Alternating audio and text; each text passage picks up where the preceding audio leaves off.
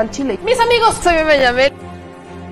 Las mujeres estamos molestas. Llevo seis años y ingresé por secuestro.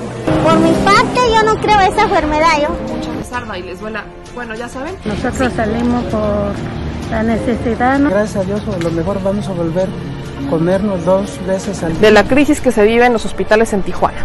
Aquí las noticias o te enchilan o te dejan picado. Muy buenas noches, amigas y amigos. Espero que estén muy bien. Estamos iniciando esta transmisión en lunes, lunes 24 de abril. Sí, entramos un poquito tarde, disculparán ustedes los inconvenientes. Pero, ¿qué mayor inconveniente podríamos tener en este país que los que andan por la vida sopiloteando a ver qué le pasa al presidente? Miren, yo entiendo que el estado de salud del presidente sea es un asunto de seguridad nacional y de conocimiento eh, y de interés público, ¿no? Eso me queda perfectamente claro. Puedo también entender el que hay eh, de, forma quizás vamos a empezar con la parte legítima, que hay personas que de forma muy legítima, ¿no? Eh, se preocupan por la salud del presidente, sobre todo en cuanto a las funciones, no tanto como aquellos que evidentemente nos preocupamos o se preocupan más por la simpatía que hay hacia el presidente. al ser un presidente bastante querido. Pero me, refiero quizás a, las personas que se preocupan de que no pudiera llegar a desempeñar sus labores como presidente por cualquier problema de salud. Creo que entiendo que existan personas así.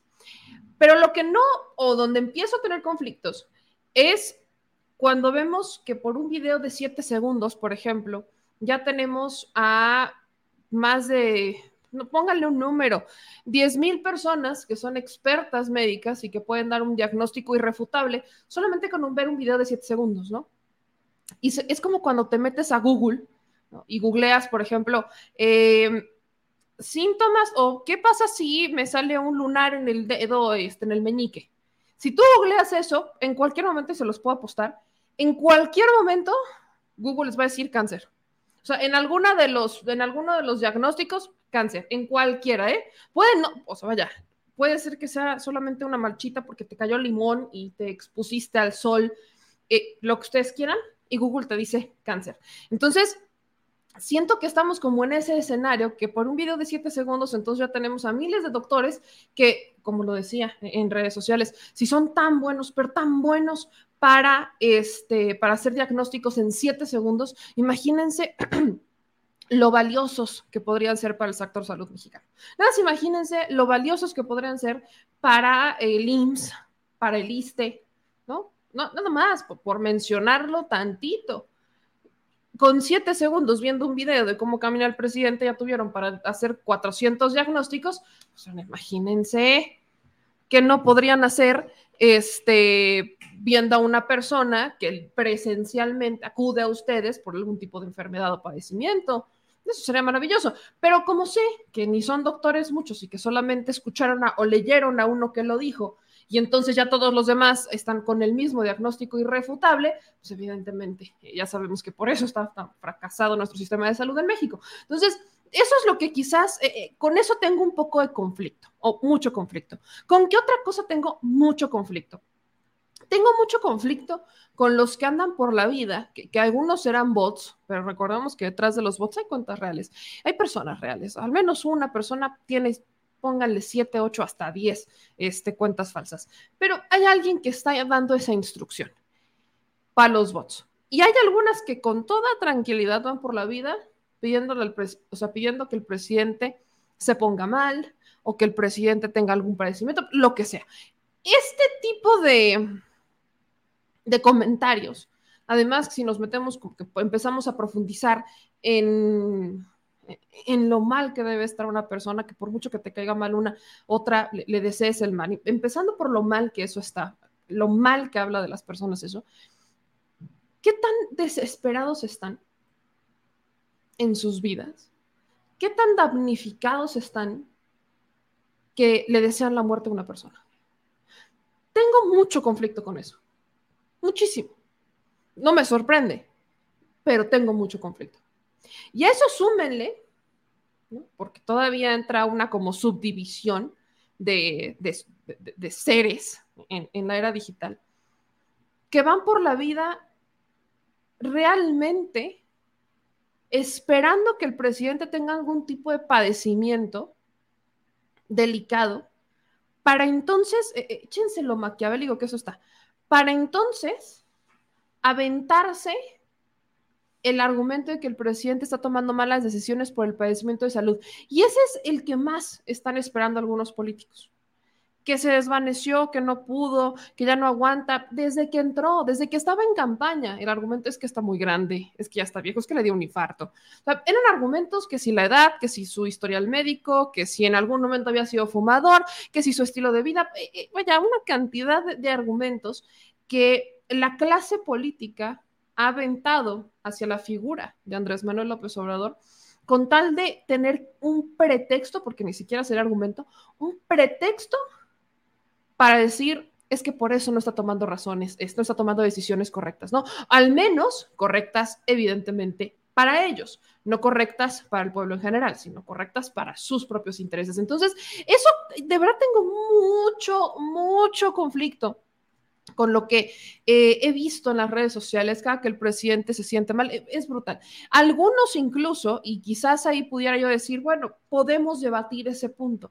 A raíz que los Guacamaya Leaks difundieron que el presidente Andrés Manuel López Obrador eh, había tenido un traslado, o sea, se acordarán cuando fue este procedimiento médico que le hicieron a, su corazón, como no sé, desde el gobierno federal no contaron la historia en un inicio completa, ¿no? sino que la fueron contando por partes este, y omitieron algunas cosas básicamente algunos debatimos la privacidad que existe en algunos de estos procedimientos hacia el primer mandatario, otros insisten que todo debería de ser público el presidente y otros, los más radicales, hasta quieren saber cada cuánto va al baño, cada cuánto come y si se baña o no se baña. Entonces, yo quizás entendería que algunas personas, a raíz de lo que pasó con ese momento, pudieran llegar a sentirse desconfiadas de lo que actualmente está pasando este, sea cierto, ¿no? Que lo que dijeron que tenía que el presidente tener COVID sea cierto. Eso quizás lo puedo entender, lo pueda debatir. Pero si somos honestos, vuelvo a lo que mencionaba hace unos minutos. Desde, desde que estaba en campaña, estaban con los mismos argumentos, que si la edad, que si su historial médico, que lo que ustedes quieran. Siempre han estado buscando algún pretexto para cuestionar las decisiones que toma el presidente basándose en su historial médico, su salud, lo que sea, su edad, etcétera. Algunos ya hasta querían declararlo que no, tenía lucidez mental por la edad que tenía. O sea, es que esto ha sido una travesía. Y yo me sorprende un poco, bueno, no bastante, y me sorprende bastante, porque, por ejemplo, ¿qué pasaba en administraciones pasadas? A Peña Nieto en más de una ocasión eh, había medios de comunicación que iban argumentando, por ejemplo, que Enrique Peña Nieto tenía cáncer, ¿no? Que tenía un padecimiento de cáncer y, había muchas notas relacionadas con una enfermedad hacia Enrique Peña Nieto. Pero yo no llegaba, y ahí sí, quizás ustedes, yo no vi ningún comentario en donde, por ejemplo, desearan que Enrique Peña Nieto eh, tuviera algún tipo de incapacidad para que dejara de gobernar. Y miren que sí tomó muy malas decisiones en la vida, y más como mandatario Peña Nieto. Con Calderón, cuando se cuestionó, cuando salió el tema del alcoholismo de Felipe Calderón, bueno, este hombre mandó a censurar a la periodista que lo reveló, Carmen Aristegui. ¿Cómo nos atrevíamos a decir que el presidente le gustaban chupar? Y miren que a quien más creo que tuvimos que cuestionar en su momento, y no sé por qué no pasó, fue a Vicente Fox. Porque si hoy vemos cómo tuitea el hombre, de verdad yo no sé cómo es que en el 2000 tuvo la capacidad para hacer una campaña y para sentarse en la presidencia de la República. Ese señor no puede ni siquiera articular una frase correctamente. Y dejen por la pena y la vergüenza que le puede dar a un ciudadano haber tenido un mandatario que de verdad se expresa tan mal como Vicente Fox. Tomó decisiones respaldó a Estados Unidos en invasiones, en guerras. Yo, de verdad, que si hablamos de cuestionar decisiones por incapacidad o cuestionar la salud de los mandatarios, creo que no hemos sido del todo parejos. Quizás es solo mi percepción ahora con las maravillosas redes sociales, pero es un hecho que aquí cada quien anda buscando ver cómo, cómo empiezan a, este, a escarbar para su propio beneficio. Entonces, yo de verdad estoy sorprendida, por ejemplo, ahí les va eh, este tweet, ¿no? Que era de, que, es de Luis Guillermo, que, en realidad lo que me interesa es el video, ¿no?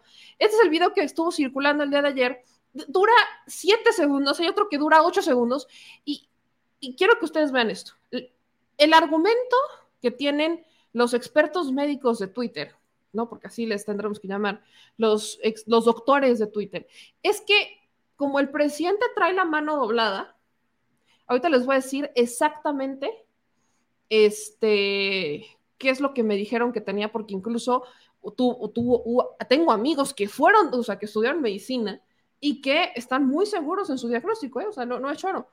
Aquí, por ejemplo, me decían que se llama hemiplegia, que el presidente tiene una hemiplegia porque eso es un síntoma de algo eh, neurológico, parálisis o quizás algún infarto y que se suele eh, identificar porque las personas solo mueven un brazo y el otro no.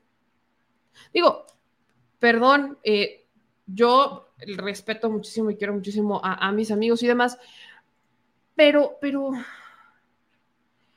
eso no es, o sea, por un video de siete segundos ¿ya podemos hacer un diagnóstico de esto? luego me encanta, por ejemplo, el comentario de Arlequín, que quiero pensar que es completamente sarcasmo. A veces dudo de que Arlequín sea de derecha. tengo esas dudas, porque dice que, que ya se veía verde, pues por eso se puso guayabera verde, para disimular el color. es, es neta. Esto es muy neta. Muy neta. Y así hay una cantidad de comentarios relacionados con lo mismo por este video de 7 segundos. ¿Saben cuántas veces yo he visto al presidente caminar así con, e, con la mano doblada? Es hasta para ponernos a ver todos sus videos de las giras, porque normalmente va caminando con la mano doblada. Normalmente normalmente. No, échense este que, me acaba de, mandar aquí e, el, productor. El aparato oficial pretende engañar con aquello de cabal salud. Esta es la imagen real de AMLO antes de ser trasladado a la Ciudad de México de urgencia. Estoy, miren, les podría apostar que esta foto hasta tiene años. Les puedo cuasi apostar que el presidente, esta foto del presidente tiene años. Además está muy mal cortada, si se darán cuenta, ¿no? Es cuasi apostar. De verdad que yo, por ejemplo, yo no entendería por qué, eh, vamos a, suponiendo que este hombre dice la verdad, en el utópico caso ¿Por qué si el presidente está tan delicado y tan enfermo como dice su tweet? Recuerden que estaba en Yucatán. Se cambia de ropa, ¿no? Le da tiempo dentro del sentirse tan mal como lo pintan, de cambiarse de ropa por completo, ponerse algo todavía más incómodo, como las camisas con botones, cinturón y demás, para tomar un vuelo de emergencia hacia la Ciudad de México partiendo por el vuelo de emergencia, en una emergencia yo no concibo que una persona diga, ay, disculpa, déjame, voy a cambiar, porque pues no puedo llegar hacia el avión en la Ciudad de México, o sea, qué oso. Podría concebir algunas personas que lo hagan, pero, pero si estamos hablando de un vuelo de emergencia por un padecimiento de salud, supongan el infarto, lo que ustedes quieran que ustedes manden, como lo hayan diagnosticado sus expertos en Twitter, ¿para qué te cambias? Y, estoy cuestionando quizás lo más burdo, ¿eh? Pero así. Mira quién lo dice. Uh, uh, uh, una, una, una cosa, cosa brutal. Y lo peor es que estas personas, pues son periodistas.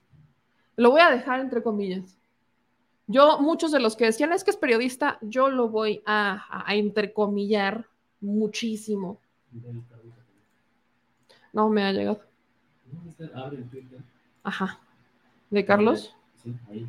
Aquí le doy. Ah, mira. ¿Quién es? Ahí tiene dice el señor productor. Carlos, expresidente de la Academia Nacional de Periodistas. ¿Cómo era la canción que te dije? Ayúdame, Señor. Protégeme, Señor. Creo que alguna vez ya habíamos cuestionado a, Carlos Ramos Padilla. Y justamente, sí, sí, fíjate que habíamos cuestionado en algún momento a Carlos Ramos Padilla.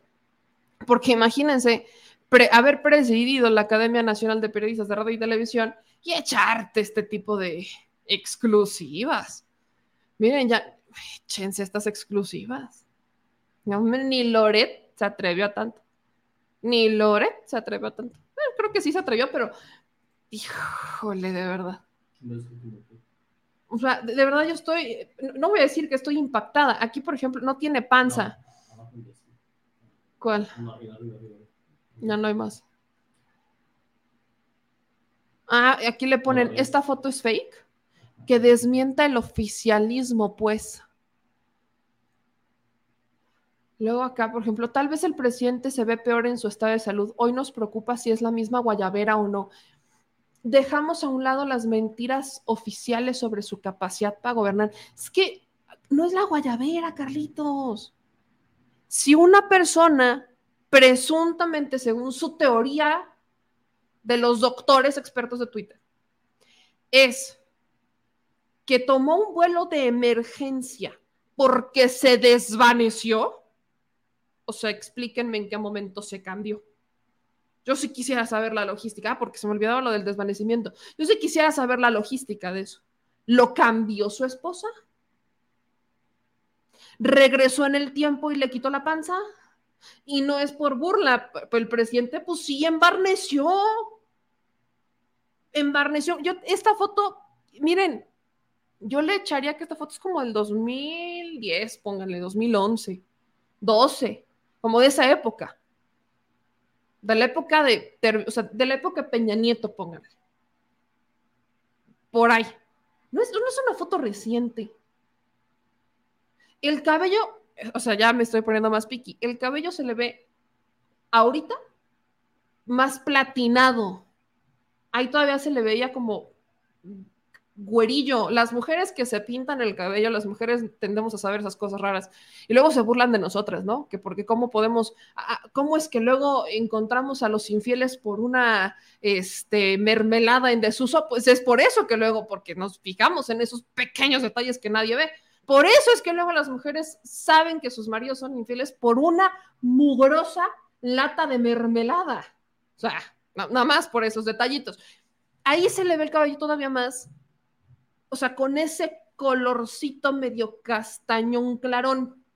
Las personas que tienen canas lo entenderán, quienes se pintan el cabello también lo entenderán. Conforme van pasando los años y tú dejas de producir esta, esta hormona, que es la que produce el color del cabello, hay a quienes se les va haciendo más platinado. Y si ustedes se dan cuenta, el presidente desde hace un poco de años, ¿no? Desde que tendrá, yo creo que un poquito después de la administración, ya se le ve completamente este, platinado el cabello al presidente, pero platinadísimo. Si hasta es la envidia de las que se quieren platinar el cabello. Pero vaya, y estoy, insisto, estoy con los comentarios más burdos al respecto. Pero yo sí quisiera saber, que ya, todo ellos, lo saben, ellos tienen, es que eh, tienen todo resuelto. Con un video, saben cuál es, o sea, con un video de 7 segundos, conocen el diagnóstico a la perfección. Además, saben qué es lo que pasó, ¿no? Según que se desvaneció, que tomó un vuelo de emergencia en la Ciudad de México y en ese inter, de alguna mágica manera, se cambió.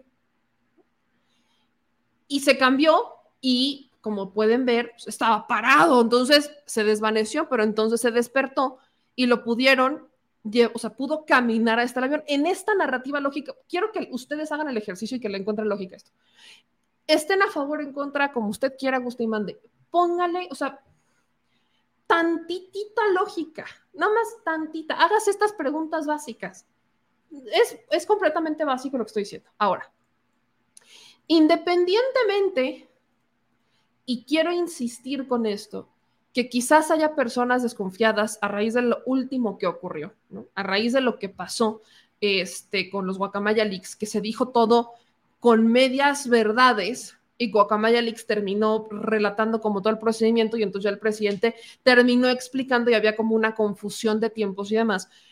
Pero digamos que estábamos dentro del diagnóstico, solamente que nos faltaban algunos este, pormenores previos, como que el presidente se hace exámenes regulares y que en uno de esos exámenes regulares le detectaron que tenían algún, o sea, que había como una anomalía con su corazón y que tenían que hacerle un procedimiento, que lo habían planeado, pero entonces le dio COVID y, o sea, fueron incluso muchas cosas que ni siquiera estaban planeadas las que intervinieron para que la historia, la película completa no la tuviéramos y no la quisieron decir, ¿no? Entonces, ya con Guacamaya Leaks estuvo el panorama completo, ok, pero decir que justamente por eso tienen un argumento para cuestionar que el presidente Andrés Manuel López y armarse un diagnóstico y un panorama y una película completita de una situación aún más grave, no me sorprende, ya es bastante predecible, lo han hecho cada que el presidente se enferma,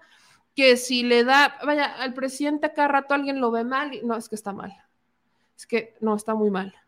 Insisto, se parecen a los que, a, los hipocondríacos que vieron que su cabello se le cambió un poquito el color y se van a buscar a Google buscando el peor diagnóstico posible.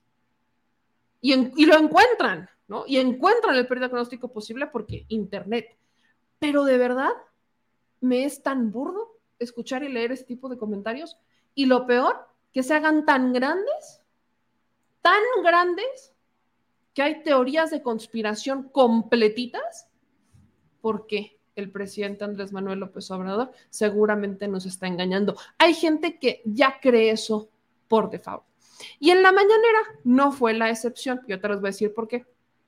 Fueron, fue pregunta, fue, fue, fue tema tres veces en la conferencia de prensa.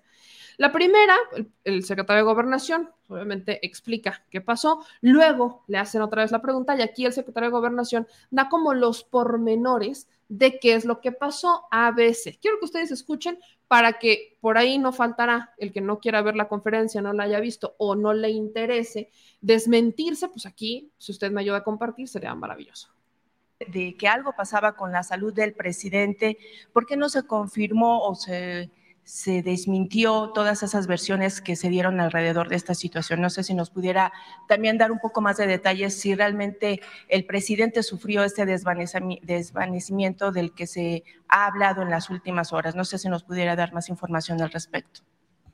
Mire, eh, iniciaría diciéndole que el señor presidente se encuentra aislado y recuperándose aquí en Palacio Nacional, que el sábado en la noche, domingo en la mañana, tenía síntomas de un resfriado, eh, como se hace cotidianamente, pues se, procedió a practicarle pruebas de COVID y de influencia, y influenza, y hacia las 4 de la tarde el resultado arrojó positividad a COVID-19, no hubo ningún traslado de emergencia, no hubo ningún desvanecimiento como algunos han pretendido hacer este, creer. Lo que sí se dio, instruyó a que las reuniones de evaluación del último tramo del tren Maya se llevaran a cabo y por sugerencia de los médicos y ante la eventualidad de que pudiese ser COVID, se decidió que iniciara un proceso de aislamiento y se trasladó a la Ciudad de México.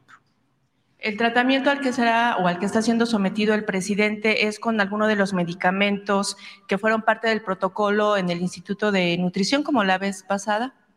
Bueno, seguramente el presidente está siendo atendido, está siendo monitoreado de manera eh, permanente y eh, con toda franqueza les digo que lo que se requiera en cuanto a medicamentos, pues estará a disposición del señor presidente y nosotros esperamos que en los próximos días, en el recurso de la semana, ya pueda estar totalmente restablecido.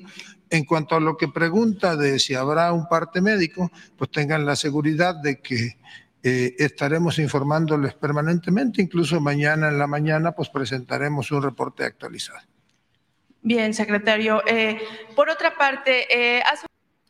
Esa fue la, la primerita que, que pregunta. Luego, más adelante, ya saben quién no faltó, fueron dos periodistas, una en particular, particular, perdón, que, quiere, que quería saber santo y seña de los síntomas que había tenido el presidente, ¿no?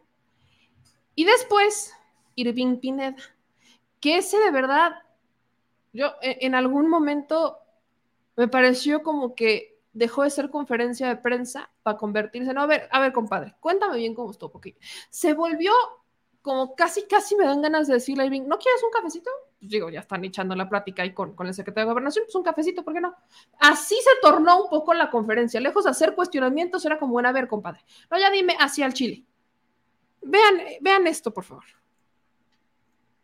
Resfriado, ¿qué, eh, ¿qué presentó? ¿Dolor de cabeza? ¿Qué, ¿Qué síntomas presentó? Bueno, no soy doctor, pero yo el sábado y ayer que platiqué con él, se le escuchaba, como se dice comúnmente, mormado, un poco no ronco, sino constipado. Pues esos son los síntomas normales de un resfriado. Los médicos toman la decisión o tienen la obligación de, ante una sintomatología de estas, descartar cualquier otro padecimiento. Por ello se le hizo, como se, practica, se le practica con cierta regularidad, este, la prueba, yo le informé de la influenza y de COVID, resultando positivo a COVID-19. ¿Y nos puede decir sobre el esquema de vacunación que tiene el presidente? Bueno, es público que el esquema de vacunación del presidente es completo, incluso, si mal no recuerdo, la última ocasión que operó el Programa Nacional de Vacunación fue público. Aquí creo que se, se, este, se le aplicó la vacuna. La anterior había sido, si mal no recuerdo, en Guadalajara. Y- sí, exacto. Pues no recuerdo si son tres o cuatro, pero va al día con eh, el esquema nacional de vacunación. Al menos tres vacunas, sí.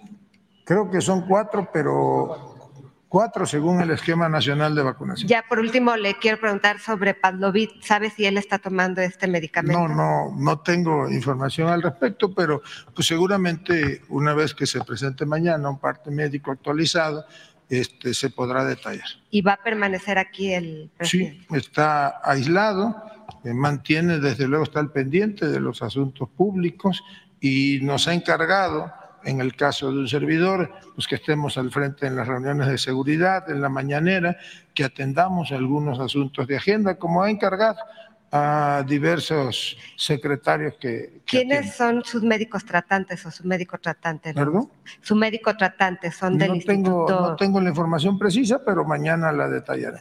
Gracias. Son los mismos, eh, los médicos que atienden al presidente López Obrador, son los mismos de la sede y de los institutos que estaban eh, pues en el COVID pasado que, que tuvo el mandatario. Pues seguramente sí, son especialistas en salud pública, son algunos médicos eh, que lo tratan con cierta regularidad y que permanentemente, como debe de ser en estos casos, están evaluando la salud del presidente, que pues vale la pena remarcarlo, está al 100%, a ustedes y a los mexicanos les consta las, eh, la agenda de trabajo eh, que desarrolla de lunes a domingo los 365 días del año y mantiene un perfecto estado de salud. Me queda claro que, que la temporada de COVID es diferente, la, la de este año, a la de años pasados, pero ¿alguien del gabinete está en aislamiento además del mandatario? No, que nosotros tengamos este reporte, no. ¿O ¿Alguien Yo- ya se hizo alguna prueba? ¿Usted se ¿Perdón? una prueba? ¿Alguien ya se hizo una prueba de los que convivió el presidente? Bueno, quienes integramos el gabinete de seguridad, algunos ya se la practicaron ayer, otros la vamos a practicar hoy. ¿Como quienes se habrán aplicado la prueba? Y, Pues hasta que no tengamos los resultados, prefiero no. oiga, ayer como a qué hora llegó el presidente eh, López Obrador y dónde lo hizo? Eh, porque hay un poco, la verdad, de, de especulaciones y de dudas sobre a qué hora eh, llegó el presidente, cómo voló el presidente de Mérida eh, aterrizó dónde y luego dónde llegó a Palacio Nacional. Bueno, las especulaciones son producto de la malquerencia de algunos. Yo le diría que el señor presidente viajó de la ciudad de Mérida a la Ciudad de México, en el Aeropuerto Internacional de la Ciudad de México, y estaba arribando al filo de las 3 de la tarde aproximadamente. O sea, lo hizo de, de manera normal, como de cuando manera, de, una gira. de manera normal. Su regreso estaba originalmente previsto para las 16.30 horas. Encargó, ¿verdad? Y habida cuenta de la sugerencia médica de que esperáramos el resultado del análisis practicado, dejó a cargo del secretario de Marina y del secretario de Comunicaciones y del director general de Fonatur que se llevara a cabo la última evaluación del Tren Maya, que era precisamente ahí en la ciudad de, este, de Mérida, y aceptó, tomó la decisión de adelantar una hora su regreso. En esa llamada telefónica que sostuvo eh, ayer con el presidente López Obrador, eh, ¿le dijo algo más, más aparte de que se sentía mal?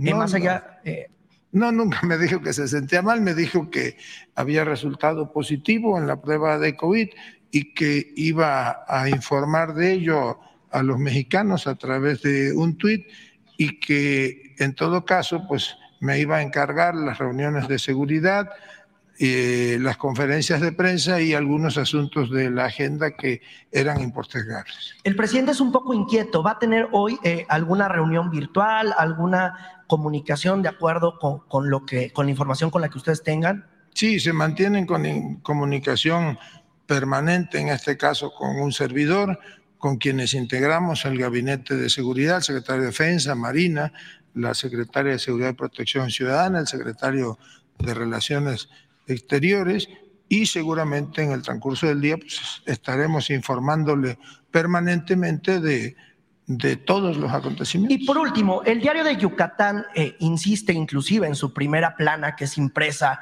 eh, allá en ese estado de la República Mexicana, insisten en su primer párrafo de su primera plana que hubo un desvanecimiento del presidente a la hora de desayunar.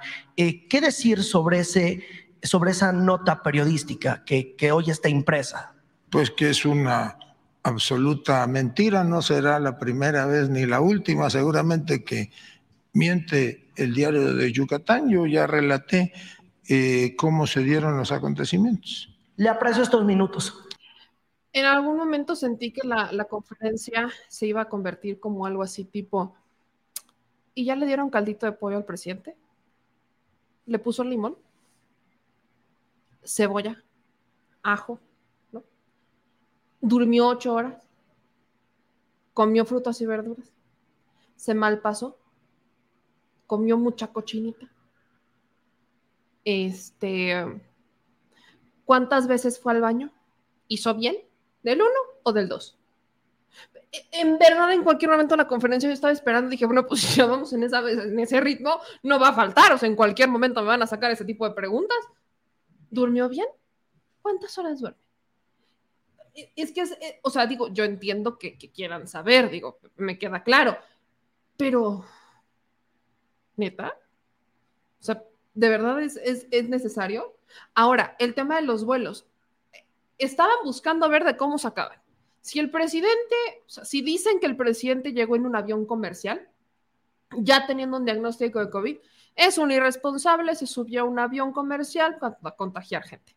Si resulta que el presidente se trasladó en un avión de las Fuerzas Armadas, es que ya ven cómo el presidente usa privilegios, lo tuvieron que trasladar las Fuerzas Armadas, seguro lo llevaron a un hospital militar llámese, ya, ya sabemos cuáles son las, las, las narrativas, digo, nunca, nunca falla, ¿eh? son tan predecibles que jamás falla, jamás falla, jamás, o sea, no, no hay falla con eso. Entonces, el problema aquí es que no es la primera vez. Cada que algo le pasa al presidente, tenemos a los doctores de Twitter diagnosticando en tiempo récord, a los expertos que quieren saber a cuándo, dónde, a qué hora y por qué, de cosas que ya invaden la privacidad de la gente. Entiendo la preocupación por temas públicos, pero ya llega un momento en donde invaden la privacidad. Y para rematar, tenemos a los expertos que ya están, este, échense esta, de verdad, aseguran cosas que yo, yo nomás me pregunto y repregunto, ¿de dónde la sacan? Lo que les decía, la hemiplegia. Hemiplegia derecha debido a un infarto cerebral que le ocasionó una parálisis completa. Pregunta, si a una persona le da un infarto cerebral, o sea, pregunta lógica, no soy doctora, quizás haya muchos aquí. Si a una persona le da un infarto cerebral que ocasiona una parálisis completa, pero de la mitad del cuerpo, ¿cómo diablos es posible que pueda caminar el presidente? Porque ahí está parado, ¿no? Está parado. ¿Será que sí es el Mesías y por eso hace cosas que nadie más podría? Yo tengo esas dudas a veces. De verdad, los milagros existen. De verdad que sí, los milagros existen. Y bueno, es lunes y no podemos dejar de hablar de muchos temas y reflexiones con nuestro querido Ediesmol, así que a decir las netas.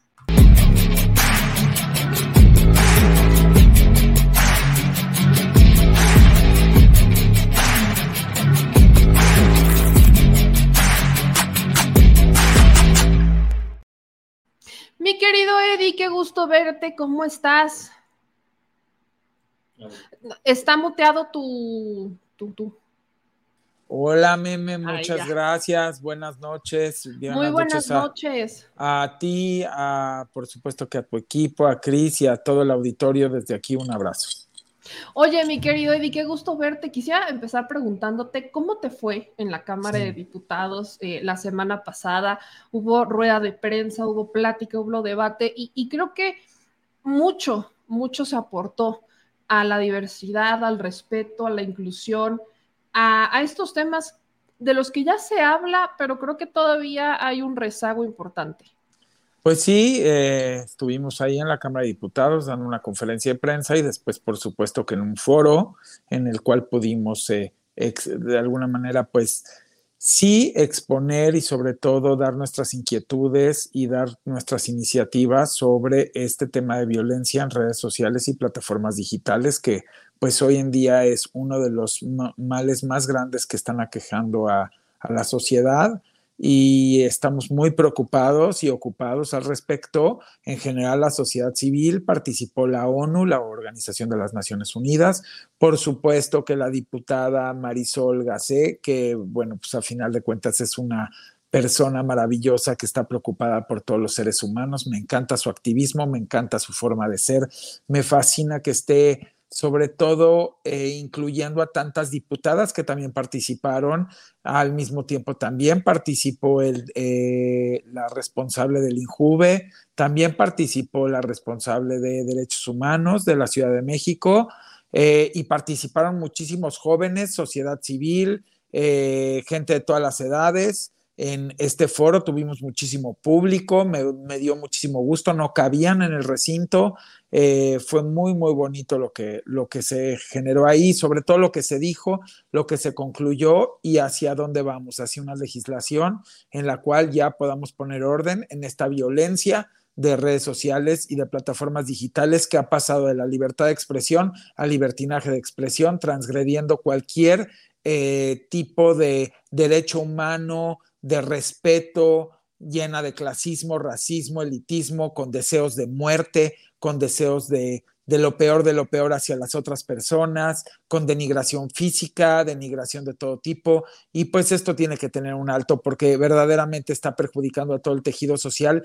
Y lo peor es que lo están adoptando desde los niños hacia los adolescentes y obviamente hacia los adultos. Y pues esto sí está generando verdaderamente un caos de violencia social la cual todos debemos estar involucrado en, eh, involucrados en ya poner sobre todo orden, porque no se trata de, de, llegar al punto de la censura, porque yo creo que eso es lo más irresponsable, sino creo que, vuelvo a repetir, una cosa es la libertad de expresión y otra cosa ya es la el libertinaje de expresión. Y el problema es que aquí ya estamos pasando a un punto en el cual, sobre todo en redes sociales muy específicas como el Twitter, que es donde más agresión hay entre todas las demás, pues ya un poco grave o un mucho grave. Y bueno, pues a final de cuentas esto es mundial y pues discutimos que hay gente que se quita la vida, presentamos los indicadores de cuántas eh, personas están quitando la vida por bullying eh, digital, por acoso digital, por persecución digital, por burla masiva y colectiva. Eh, híjole, por inventar también cualquier cantidad de cosas que no suceden y entonces acabar con la reputación de alguien sin que realmente haya estado documentado y sustentado. Eh, yo creo que ya, ya llegó el momento en que si no hacemos esto, se va a salir de control a nivel global. Y es preocupante porque es nuestro tejido social y la salud de nuestras relaciones eh, personales y sociales. Últimamente estoy viendo muchas notas eh, y, y creo que a ti también te buscan mucho en Twitter y en Instagram, sobre todo en Instagram, porque hay mucha gente que está pasando ya de esta violencia en redes sociales a la violencia física, ¿no? Tenemos jóvenes en las escuelas, apenas hubo una eh, pelea eh, en Chiapas, en una eh, escuela, donde un chavito, creo que están en, aquí me puso el señor productor justo la nota, fue una secundaria, ¿no? En secundaria están agarrando trancazos, horrible. Hemos visto otros actos violentos que ya, o sea, entre jóvenes, uno que no hace mucho terminó con la vida de otra chica. De otra chica perpetrado por una chica, claro. Exactamente, o sea, ya la violencia es inicia en las redes sociales, se, traduce también en las aulas y estamos hablando de chavitos de secundaria, de prepa y de primaria también, pero también está esta violencia que cuando llega este bullying a través de las redes sociales, que no es lo que antes decían, ah, es que te está molestando tantito, ya es algo que no, vaya, ni siquiera se debe tolerar, te están molestando tantito, porque eso ya se convierte, hay personas que terminan intentando quitarse la vida. Pues nada más ve, ve lo que hicieron ayer con el presidente, ¿no? O sea, para muestra basta un botón. Eh, no solamente especulación. Yo le tomé screenshot a toda la cantidad de mensajes de odio y de muerte y de deseo de muerte. Me da muchísima vergüenza. Por supuesto, yo puse un manifiesto en el Twitter que ya se viralizó, lo has de haber visto por ahí, donde habla de la mezquindad y, y de toda la malicia de estas personas que se dedican a estar, eh, pues sí, de alguna manera arruinando las vidas de los demás, deseando lo peor para los demás. Y pues es una tristeza, ¿no? Porque pudiendo realmente ocupar eh, la humanidad para algo positivo y para algo de virtud, se está ocupando en algunos casos, porque creo que sería injusto obviamente generalizar, pero en algunos casos que pues se ven varios y bastantes globalmente, eh, están utilizando lo peor de la condición humana para destruir al prójimo, para sacar todo ese odio y rencor que traen en sus vidas por infancias no resueltas, adolescencias no resueltas y que se vuelven adultos no resueltos y porque tienen una vida miserable le quieren hacer la vida miserable a los demás. Y yo creo que ya tiene que haber un alto porque lo peor es que se está volviendo una bomba expansiva. O sea, hace agarran y atacan a una persona y colectivamente, digitalmente, se dedican todos los demás a alimentar ese ataque, ese discurso de odio, hasta volverlo un ataque tremendo en el cual buscan aplastar, eh, pues sí, desde la autoestima hasta, hasta cualquier deseo, muchas veces hasta de vivir de las otras personas. Y verdaderamente esto es preocupante porque está causando vidas, o sea, y es un asesino silencioso, porque desgraciadamente muchas veces no nos enteramos las razones exactas por las cuales mucha gente se suicida. Y en otros casos sí, y ya no lo podemos revertir, revertir y en otros casos está volviendo, como bien dices, amenazas que van de lo digital y pasan o traspasan a lo físico, donde ya hay muchas personas que hasta denuncian amenazas y todo por un tema de expresar sus convicciones o de tener sus libertades o de lo que sea. Entonces, yo creo que esto ya era un tema que se tenía que eh, abordar. Yo estoy muy feliz de que lo pudimos hacer en la Cámara de Diputados junto con la gente que representa la ONU, que representa los derechos humanos, que representa la CONAPRED, que también estaba, y que representa también al INJUVE, que tiene muchísimo que ver con la juventud, y por supuesto la gran cantidad de diputados y de sociedad civil que participó, que eso es lo que más me encanta porque es la casa del pueblo. Y bueno, pues si ustedes ven videos ahí, se van a dar cuenta que lo que más había era mayor cantidad de pueblo, o sea, todos nosotros, y por supuesto que también estos representantes dignos que se dedican a querer ver cómo suma esta sociedad. Entonces, pues pues sí, creo que a mucha gente obviamente le sacó de onda porque pues como tú sabes, ha sido ya un mes de campaña para que yo sea senador, diputado, jefe de gobierno, bueno, ya no sé qué más. Eh, y pues obviamente mi aparición ahí y pues causó pues lo que causó, ¿no? Nada más el, el video tiene más de 30 millones de views entre todas las plataformas, lo cual a mí me da gusto porque si por esta imagen de este hombre que usa cachucha y lentes hace que lo vean 30 millones de personas y podemos llegar a 30 millones de conciencias de dejar de violentar en las redes, pues yo lo celebro, no importa, me parece muy bien. Ojalá y qué bueno que podamos tener estas imágenes disruptivas que hagan hasta por morbo eh, querer ponerle play al video, porque pues eso ayuda. Ahora sí que no importa el orden de los factores, lo que importa a final de cuentas es que no altere el producto y el producto en este caso es mandar un mensaje de conciencia a la sociedad. Aquí hay dos cosas que quisiera preguntarte, porque la primera es desde la sociedad, digamos, estas agresiones, esta violencia en redes sociales, entre la propia sociedad, eh, en, en, personajes no políticos más bien. Eh, ¿Cómo se puede solucionar? ¿Qué propuestas? Qué, ¿Qué se dijo en la Cámara para empezar a darle una solución a esta violencia. Y por el otro lado, en la parte política, porque ahí creo que cambian las cosas, yo veo mucha hipocresía, como siempre, porque un día es puro discurso de odio, son, en el caso del presidente, como dices, para muestra un botón, que este, los diagnósticos, que si ya se han morido, o sea, N cantidad de comentarios eh, bastante lamentables. Sí. Y dos segundos después y dos segundos antes, llamando a la reconciliación que se necesitan reconciliar, que para reconciliarse, o sea, el discurso es reconciliación y por, o sea, cuando tienen la oportunidad, el mismo discurso es atacar. Y ya no solamente, digo, para mostrar el tema del presidente, pero a quien no piense como ellos. Bueno, lo que yo creo es que a final de cuentas estamos hartos de los discursos y queremos hechos y acciones, ¿no? Yo creo que un discurso lo puede dar cualquiera pero lo importante es la congruencia y la congruencia se da cuando te cache el audio con el video. O sea, lo que yo te platico y lo que yo te expongo o te propongo en ponencias distintas tiene que cuadrar con mis hechos.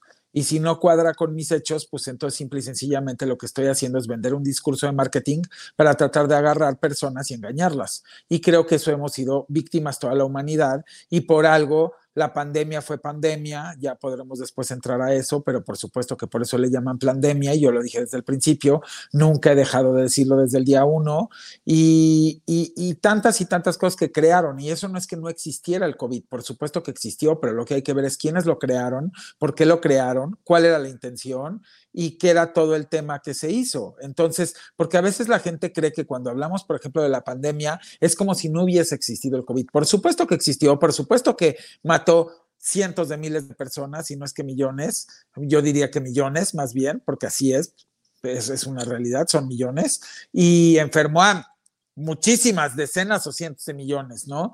Pero el tema es de dónde, por qué, con qué fin, y después las vacunas con qué fin. Pero bueno, eso ya lo trataremos en otro programa, pero es más que nada para decirles qué tan vulnerable es la humanidad con los discursos. Y ese es un poco el movimiento este de apertura de conciencias. El decir, ya no te puedes ir con un discurso, tienes que irte a los hechos y tienes que documentarte y tienes que investigar. Esta gente no llama a la reconciliación porque no quieren reconciliarse ni con ellos mismos, porque a la primera oportunidad atacan. Nada más falta ver en, la entrega de la medalla Belisario Domínguez, que a mí me da muchísima pena con Elena Poniatowska, lo que tuvo que presenciar en un momento tan importante, en una sesión solemne del Senado, de una casa tan importante para todo el pueblo de México, y que termine una fantoche porque no hay otra manera de decirlo, eh, queriendo ser la protagonista de algo tan solemne y tan importante, queriendo hacer un escándalo y queriendo realmente atacar y siendo una persona grosera y provocando. Yo digo, eso es lo que queremos, o sea, eso es lo que verdaderamente queremos para nuestro México. No, señores, para nuestro México no queremos eso. Y creo que nadie en su sano juicio podría votar por gente tan estulta y tan maleducada y tan poco propia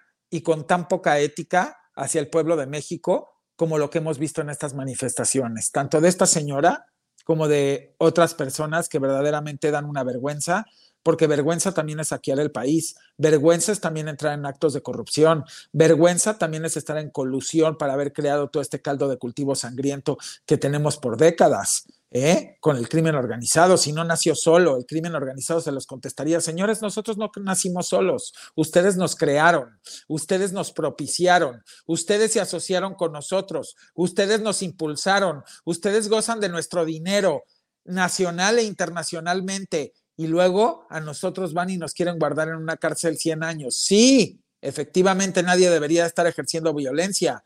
Pero ¿cuándo vamos a atacar el origen? ¿Cuándo vamos a atacar todo lo que detonó ese origen y todo lo que a final de cuentas fue de colusión y corrupción? Con discursos de estar inventando y mintiendo que ahora sí quieren de alguna manera esta tema de, de, de, de que ni se los creen porque la primera oportunidad tienen, miren nada más, ahorita hubo ayer un evento de, cualquier cosa, inventaron hasta lo que no y hoy y todo el tiempo están con lo que no y todo el tiempo deseando la muerte y todo el tiempo deseando cosas espantosas para una persona y para un gabinete que lo único que se han dedicado es a tratar de sacar adelante el país en uno de los momentos más difíciles que ha vivido la humanidad, como ha sido la, el COVID la pandemia, la guerra, la crisis inflacionaria, hoy salen los números de inflación, bajan muchísimo, ahora lo van a querer atacar más el peso está sólido, lo van a querer atacar más. Sale el reporte del primer trimestre del 2023 a nivel empleo formal y vuelve a generar un récord de empleo formal, lo pueden ustedes revisar.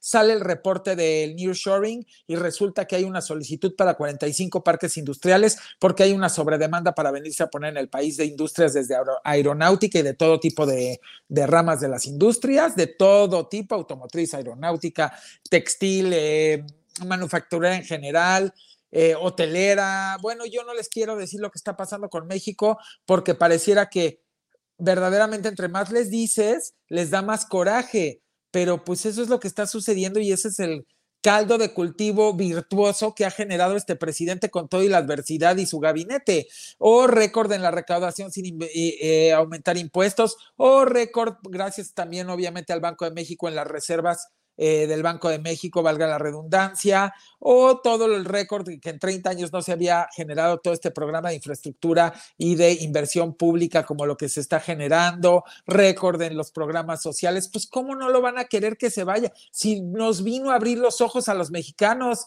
a que nos diéramos cuenta con resultados y con indicadores y con variables que hasta son comparables también con las otras naciones, como lo he dicho, como el índice de la deuda, que aquí en México es 49% versus su PIB, y en Estados Unidos es 120%, y en Canadá 113%. O sea, ellos sí se dedicaron a endeudar al país y a tener un caldo de cultivo vicioso en el cual están sufriendo sus economías. Y México no está así. México tiene completamente otro panorama, como todo lo que estoy explicando, y por supuesto que quisieran que el presidente desaparezca. Pues no, no se les va a hacer como escribí en mi tweet.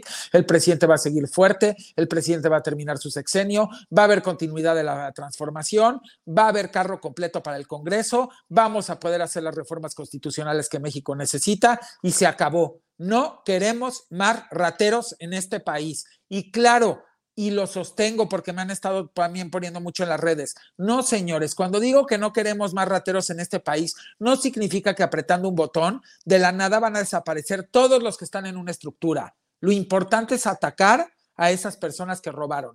Tanto antes, atacar me refiero con castigo ejemplar, tanto a los que robaron antes como a los que pudiesen estar robando en ciertas partes ahora, porque el presidente mismo lo dijo hace pocas mañaneras, hace unos, yo diría a lo mejor un mes, mes y medio, dijo, no, pues si yo no he dicho que se ha terminado por completo la corrupción, pues si esto es un elefante, pero sí hemos avanzado. Y desde la cabeza hay un ejemplo de dejar de hacer este tipo de malas prácticas, y con el ejemplo de la austeridad y con todos los ejemplos que él ha dado.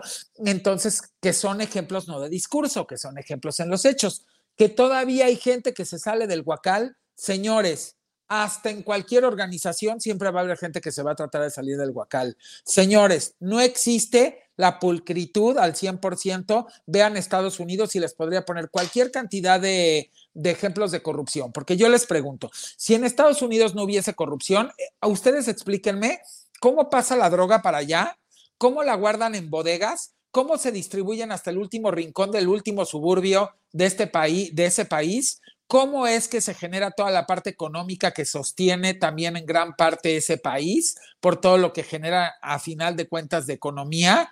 Ustedes explíquenme, ¿y dónde y por qué no agarran a los vendedores de allá? ¿Y por qué no agarran a los capos de allá? ¿Y por qué no agarran a los dueños de las bodegas que tienen toda la mercancía, la merca, como dicen, guardada ahí? ¿Y por qué no agarran a todas las personas que permiten pasar toda esa droga? ¿Y por qué no agarran a todos los dealers que están en las mafias, en los gang members que se dedican a vender de colonia en colonia o de suburbio en suburbio o de esquina en esquina en todo, lo, en todo el país. Díganme, pues que no se supone que ahí no hay corrupción, que no se supone que hay cero impunidad, que no se supone que ahí no se permite eso. Por favor, señores, ya basta de seguir creyendo que llega alguien y aprieta un botón y se desaparece todo lo malo por 90 o 100 años. Es un proceso y claro que si lo detienen desde el Congreso, se vuelve un proceso más lento. Por eso necesitamos carro completo y lo vuelvo a repetir.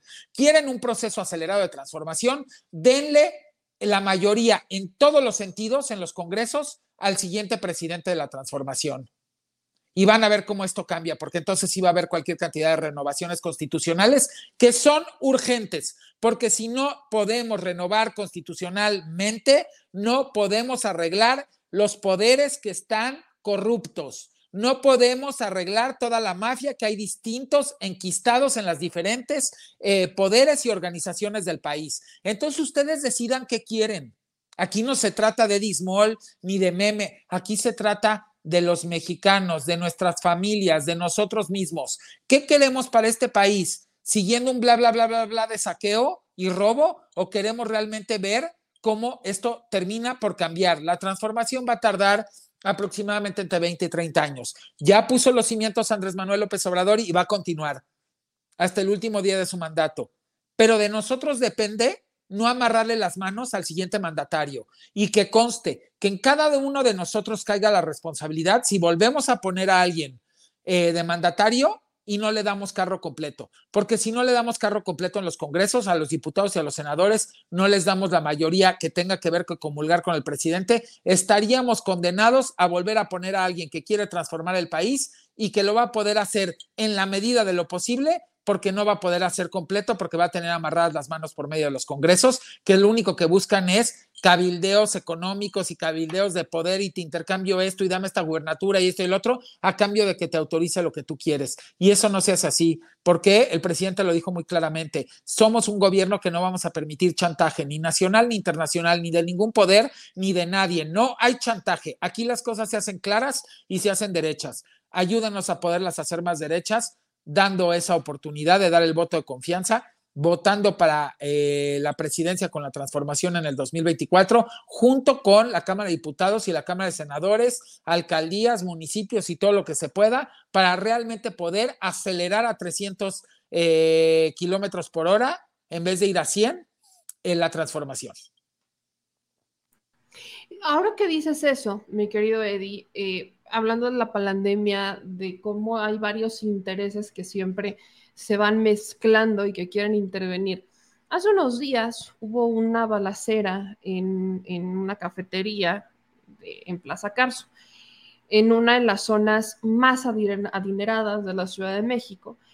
Y el, pues la víctima, la persona que, que fallece, a la que asesinan, era Julio César Sotomesa identificado como pues, uno de los integrantes de los Arellano Félix.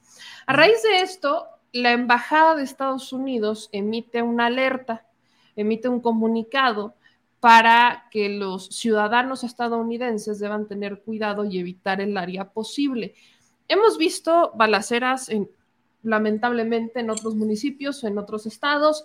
Eh, hemos y múltiples. Exacto, y múltiples. Y entonces Estados Unidos, por lo que pasa en Polanco, emite la alerta. Pero fíjate que eso no es lo que más me brinca. Lo que más, digamos, que me llega como a, a, brincar es que en Estados Unidos, en una semana, se dan 30 balaceras, 30, 30 balaceras en diferentes estados en, varios ataques en escuelas, universidades, bachilleratos, cafeterías, tiendas a tu servicio, en varios lados en Estados Unidos. Y entonces, aquí, vaya, creo que ni, que ni se nos ocurra decirle a la comunidad mexicana en Estados Unidos que no se acerca a esas zonas. Es, es como impensable tomar siquiera esa acción.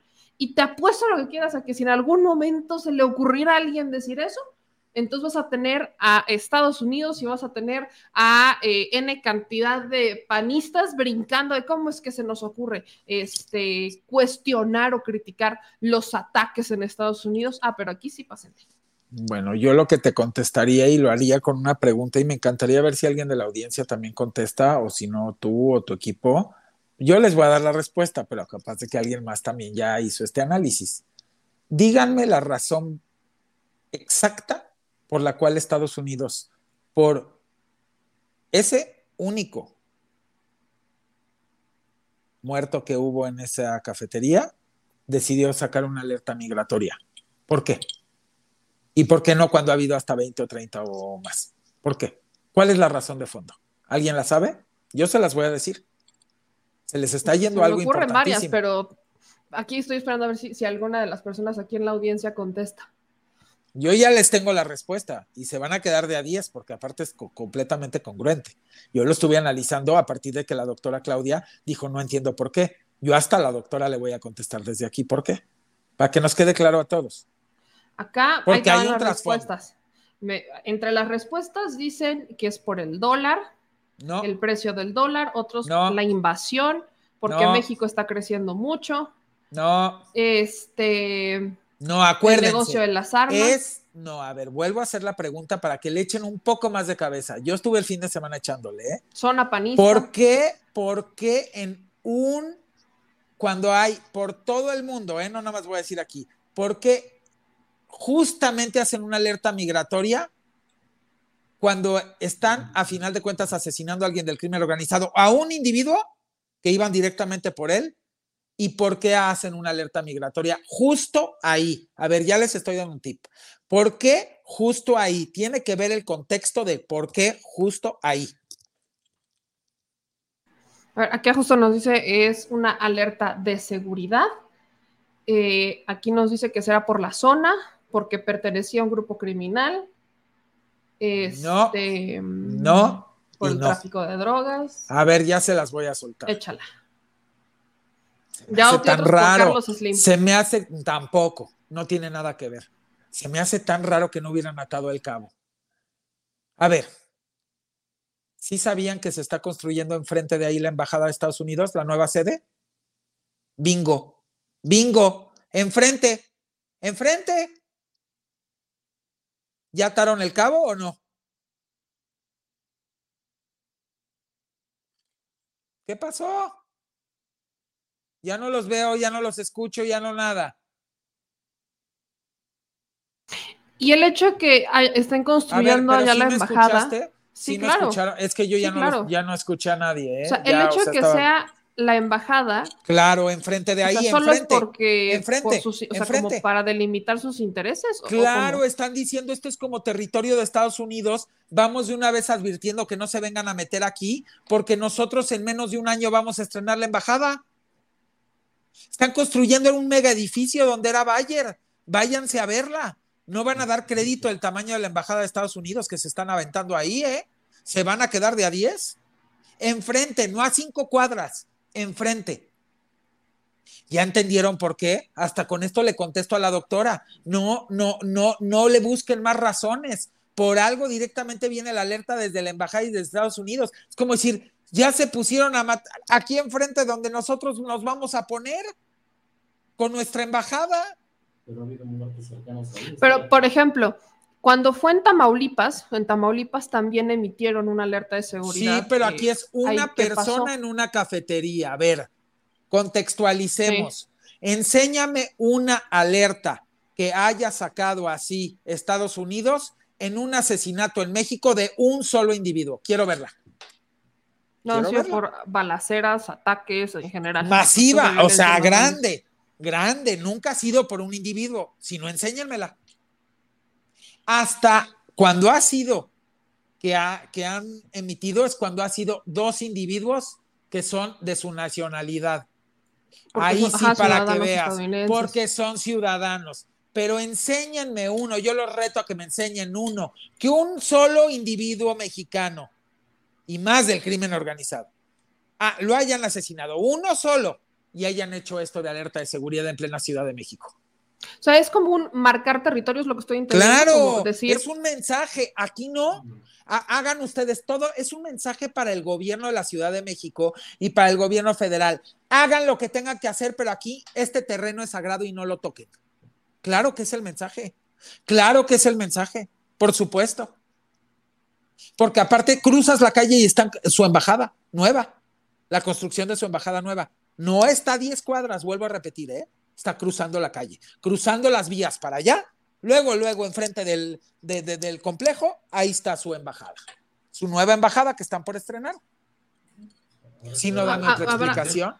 Habrá que ver justo ahorita que está aquí, por ejemplo, nos dicen algunas personas que quizás no coinciden con esto, pero a ver, yo no te quiero preguntar, ¿cuál sería entonces el vínculo que existe o existiría más bien un vínculo con estos que, hasta donde yo veo es pura politiquería, todo es campaña, incluso tendría algo que ver un asunto electoral?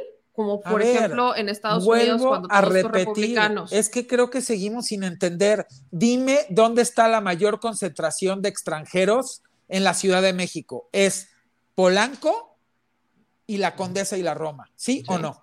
Sí, claro. A ver, es que contextualicemos. Sí. Por supuesto que ellos están protegiendo su territorio. Sienten que ese ya es su territorio. A ver, quieren sacar en el INEGI, vayan y pregúntele dónde está la mayor concentración de extranjeros en la Ciudad de México. Y te van a confirmar que es Polanco, la Roma y la Condesa. Más la embajada. Más esto, están, ellos están protegiendo su territorio. Nunca habían hecho un escándalo por una cosa así. Revisen en los anales de la historia. Solo lo hacen cuando atacan a alguno de sus ciudadanos o cuando es algo masivo, que pone en peligro como lo de, claramente lo de Ciudad Juárez, como mencionabas hace tiempo, y nunca lo hace México cada vez que matan a miles de personas o a cientos de personas o a decenas de personas en Estados Unidos correctamente como lo estás diciendo. Lo que tendría que empezar a hacer México es también lanzar alertas de seguridad para los mexicanos cada vez que pasa una cosa así allá, porque entonces ahí se pueden dar shootings, se puede dar lo que sea y no decimos nada y la gente sigue viajando y aquí de repente atacan a una persona del crimen organizado, porque aparte arriba otra diferencia, ¿eh? En Estados Unidos son civiles matando a civiles. Aquí mataron de crimen organizado a crimen organizado a una persona, ¿sí o no? Sí, incluso uno de los Arellano Félix, bueno, vinculado. Por eso, lo que yo digo es, ahora resulta que a Estados Unidos le preocupa muchísimo que un individuo haya matado a otro del crimen organizado, o sea, uno del crimen organizado, otro del crimen organizado, pero no le preocupe nada que sus civiles hasta menores de edad estén yendo a las escuelas a asesinar a los muchachos, ¿verdad? Y a las muchachas. Eso sí no, por es para alerta no, ni les toquen el tema. Eso no este, es para alerta de seguridad. Eso no es para alerta de seguridad, ¿verdad? O sea, eso no es para nada. O que en Las Vegas, ¿tú te acuerdas lo que sucedió una vez en Las Vegas hace unos años? La cantidad de muertos que hubo desde un hotel, o ya se les olvidó. O la del supermercado en este sexenio, ¿a cuántos mexicanos murieron en ese supermercado que estaba en la frontera? O, o sea, basta, basta. También México debería de lanzar ya sus alertas de seguridad, pero que no nos vengan a decir que lo de Polanco, de una persona, como digo, de crimen organizado a crimen organizado, ahora resulta que es de interés así para ellos el interés es porque ellos sienten que ese es su territorio. Polanco, la Roma, la Condesa, es como si pasara en San Miguel de Allende. Se haría la alerta. ¿Cuánto quieres apostar? Porque en, San Miguel de Allende está lleno de, extranjeros. Es más, hay más extranjeros que mexicanos prácticamente ahí. Sí, también en Quintana Roo. Claro, por ejemplo. Claro, hay que contextualizar, pero en la Ciudad de México te vuelvo a preguntar, ¿cuáles son las colonias de mayor concentración de extranjeros? ¿Cuáles? sí, o sea, sobre todo, vaya, vayámonos a las quejas de la gente con la gentrificación. O sea, ¿cómo es que a raíz que llegan tantos extranjeros ya no pueden ni siquiera, los que antes vivían ahí, ya no pueden vivir ahí porque los precios de la renta subieron? O sea, son quejas constantes que recibimos de la Roma, la Condesa. Ahora bien, yo no aplaudo que haya ni una balacera en ningún lado. Eso que quede más que claro. Y por supuesto que no aplaudo que estén queriendo politizar ellos algo que debería ser de interés muchísimo más internacional y bilateral, que es con lo mismo que no han querido atacar lo de las drogas. Todos se lo quieren mandar a México, Esa politización, ahí es justo donde quiero entrar, esa politización, porque en algo coincido. Estamos hablando, Polanco es una de las zonas más prósperas de la Ciudad de México, donde se mueve mucho dinero, es una de las zonas en donde vive gente con mucho poder adquisitivo, es una de las zonas en donde también hay muchísimo extranjero, es una zona que quizás uno a veces no concibe, pero es más normal de lo que, de lo que algunas personas creen, que haya narcotraficantes o personas vinculadas al crimen que vayan a estas zonas y que concentran muchísimos de los corporativos extranjeros, también hay que decirlo, porque no nada más es vivienda. Polanco se ha reconfigurado en un, podríamos decir, segundo centro histórico del país, o sea, en el sentido que no es centro histórico, pero podría ser como un centro, pues, corporativo, Corporativo. financiero, y ese lado de Polanco no es el lado pudiente de Polanco, hay que decirlo. O sea, tú puedes ver el precio de la vivienda ahí, no se parece al precio de Campos Elíseos pero Sí, no. en absoluto. No, o sea, no, no, no. esa es la colonia Granada que le llaman el nuevo Polanco, pero realmente no es el corazón de Polanco. Hay que aclararlo también. O sea, ahí se reconfiguró esa zona. Esa zona llegó a ser hasta industrial. Estaba la General Motors, estaba la Bayer, estaba el laboratorio. O sea, no era Colgate. una zona ni. Claro, por supuesto. Entonces también hay que contextualizar en dónde fue, cómo fue, que finalmente está en un centro comercial donde confluyen muchísimas personas, porque hay vivienda, porque hay corporativos, porque hay comercios, porque hay cines, porque hay teatros, porque hay restaurantes. O sea, hay una gran concentración ahí, es un lugar muy grande, donde si tú ves la concentración de, que confluyen ahí diariamente, te, pues, te sorprenderías la cantidad de gente que camina por ahí, museos. Bueno, ¿qué no hay en esa plaza? Yo te pregunto. ¿Qué no hay en esa plaza? Hay tiendas departamentales, hay Sí, museos, hay hay teatro, todo. hay restaurantes, hay cine, hay corporativos, hay viviendas chicas, medianas, grandotas, de lujo, más chiquitas, medianitas. O sea, es un gran, pues complejo. Y claro que te, te pueden colar ahí gente que de pronto no puede ser decente, porque pues por supuesto que alguien que mata no es decente, no le podríamos decir decente y no tiene humanidad, porque sea quien sea, una vida siempre perdida es una tristeza. Obviamente hay gente que se lo busca, pero nosotros como civiles no queremos estar presenciando eso. Nos da pánico. Estamos de acuerdo, ¿verdad? Y por supuesto que Estados Unidos dice, oye, en la zona donde viven más extranjeros, junto con Polanco y la Condesa en la Ciudad de México, está pasando esto, no queremos mañana un problema con nuestra gente. O sea, pero lo peor es que lo politizan y ellos también no se hacen responsables, porque vuelvo al punto. ¿Por qué no han querido hacerse responsables o corresponsables bilateral, bilateralmente de la parte de las drogas y de toda la traída de armas a nuestro país? Porque no quieren, porque lo único que están buscando siempre es echarle la culpa a México o a quien sea con tal de no hacerse responsables, como echarle la culpa a Rusia, como echarle la culpa a China, como echa- o sea, no se dan cuenta que toda la historia de Estados Unidos es echarle la culpa a alguien más Todo- para generar un conflicto, para o generar un conflictos y conflicto e justificar sus guerras, claro, por supuesto. claro, Pues ¿cuándo es la historia de Estados? Unidos. Pero ¿cuándo vamos a despertar de ellos? Seguimos con su retórica y su narrativa. Ya basta. Por eso es que el presidente está cansado y muchos de nosotros estamos cansados. Pues decimos, pues ¿a quién le quieres ver la cara, hijo? O sea, tú estás diciendo que nosotros somos los culpables de todo el tema de las drogas, pero si tú eres el consumista, tú eres el que la estás distribuyendo allá, tú eres el que estás permitiendo que pase, tú eres el que estás haciendo economía de escala. A ver, ¿por qué no le cuestionan a Estados Unidos cuánto dinero entró del narco en el 2008 para poder salvar toda la parte de los que estaban quebrados y hasta en la bolsa? ¿Quieres saber? Investiguen. Investiguen. A ver, ¿por qué New York Times no saca, no saca realmente una investigación de todo el dinero que entró, y por eso es que se fue haciendo más grande también? Porque eso no lo quieren decir. Pero en la crisis de Estados Unidos del 2008, el narco salvó la economía de Estados Unidos y no lo quieren decir. Y yo lo reto, ¿eh? Ahorita que estás hablando de eso, sea, el debate con Estados Unidos es constante, eh, últimamente, en días recientes, porque antes era como de los pocos temas que se mencionaban debido a que los intereses mediáticos concentraban la información a medias y, muchos convenios y demás. Pero hace unos días, eh, ya que cuestionamos a Estados Unidos y que empezamos a decir sus verdades cada vez más fuerte, hay, hubo 19 países que solicitaron entrar a los BRICS que es este bloque compuesto por Brasil, Rusia, India, China y Sudáfrica. Que ya tiene más PIB que el G7. Exacto. Si sabías y lo eso. que y lo que ellos quieren es seguirse fortaleciendo para presentar, si de por sí ya teniendo a Rusia y China tienen tienen mucho poder adquisitivo, ahora imagínate Brasil, Rusia, India, China y Sudáfrica, más 19 países ya concentran prácticamente toda la población. Quieren concentrarse para ya derrocar a Estados Unidos, al imperio para de hacer Estados un Unidos. mundo multipolar. Todo la estrategia es que están cansados de que el mundo sea hegemónico. Quieren un mundo multipolar, donde los países se puedan desarrollar, donde sus monedas se tengan que fortalecer porque no van a depender del dólar, donde los países dejen de estar oprimidos, oprimidos por una hegemonía que se ha dedicado a aplastar a todo país que no esté de acorde a sus intereses, a sus ambiciones y a su, eh, pues sí, infinito deseo de poder y de controlar el mundo completo. El mundo se ha puesto de acuerdo y quieren que esta nueva era, en este nuevo orden, porque el otro era un desorden mundial, dicen, va a haber un nuevo orden mundial. No, señores, no había orden mundial, era un desorden mundial.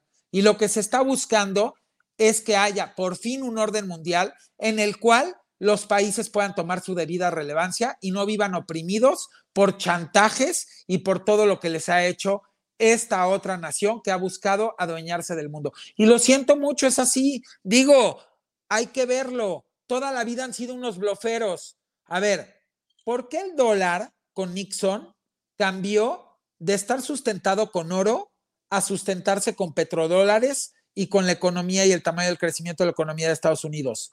Porque los cacharon que el dólar que sustentaban en oro no tenían el oro físico y que habían estado bloqueando no se quieren dar cuenta que han sido los grandes bloqueadores de este universo y que con su bluff han logrado conseguir todo. Su dinero no estaba sustentado, su dólar no estaba sustentado por oro, no tenían la cantidad de oro que decían que sustentaba el dólar, la fortaleza de eso. Nixon entonces se va al petrodólar y se va con la parte de la economía, del volumen de la economía de Estados Unidos, y ahora resulta que también esa es una burbuja porque los señores se dedican a imprimir dinero desde su banco central lo que quieren a diestra y siniestra y pues así ellos creían que podían seguir sosteniendo el dólar. ¿Qué van a sostener? Por eso ya se les está cayendo el teatro y la bolsa estaba en una burbuja y muchas de las empresas financieras en una burbuja y ellos mismos viven en una burbuja, teniendo una casa que no es de ellos, teniendo coches que no son de ellos, teniendo todo a crédito.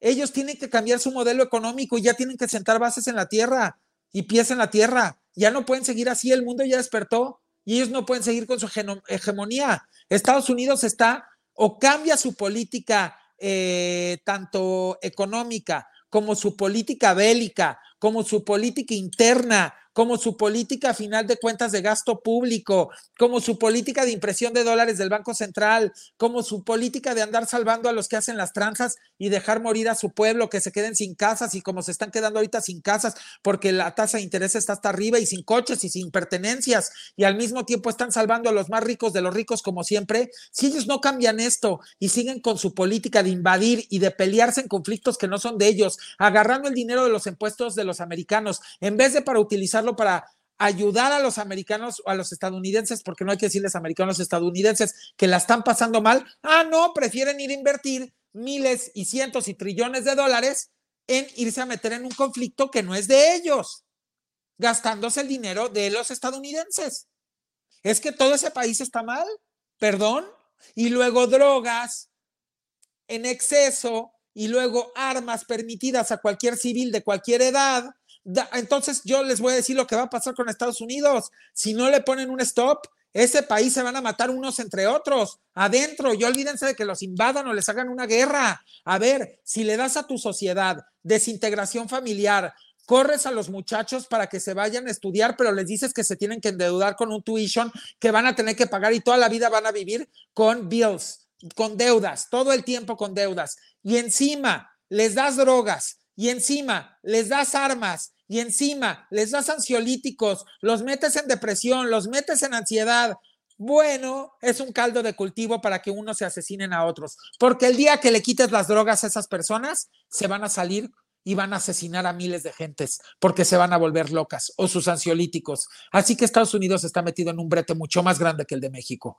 Yo creo que tienen que arreglar su cochinero allá y automáticamente se nos arregla el de acá, porque en la medida que ellos arreglen su tejido social, su modelo económico, su modelo político, su modelo bélico, su modelo de todo, entonces van a tener una su modelo de tejido social hacia más la familia y más la unión, hacia los valores, entonces van a tener menos personas dependiendo de estupefacientes y de drogas y entonces van a empezar a tener una sociedad mucho más limpia, una sociedad que no ocupa armas para lo que no debe de ocupar armas y por ende nosotros no tendremos que estar vendiendo la cantidad de drogas que vendemos allá por culpa de la demanda que hay allá y en otros países. Así que si esto no toman responsabilidad verdaderamente en serio, van a seguir con su retórica de que es que México, es que México, es que vamos a detener a los narcos. Señores americanos, Estados, estadounidenses, ya no voy a decir americanos, porque todos somos del continente americano. Señores estadounidenses, yo les mando un recado. Bien, pero bien importante. Ustedes matan un narco aquí y salen tres. Ustedes encarcelan a tres narcos aquí y salen seis. Ustedes encarcelan a 20 narcos aquí y salen 40. Señores, su problema es allá.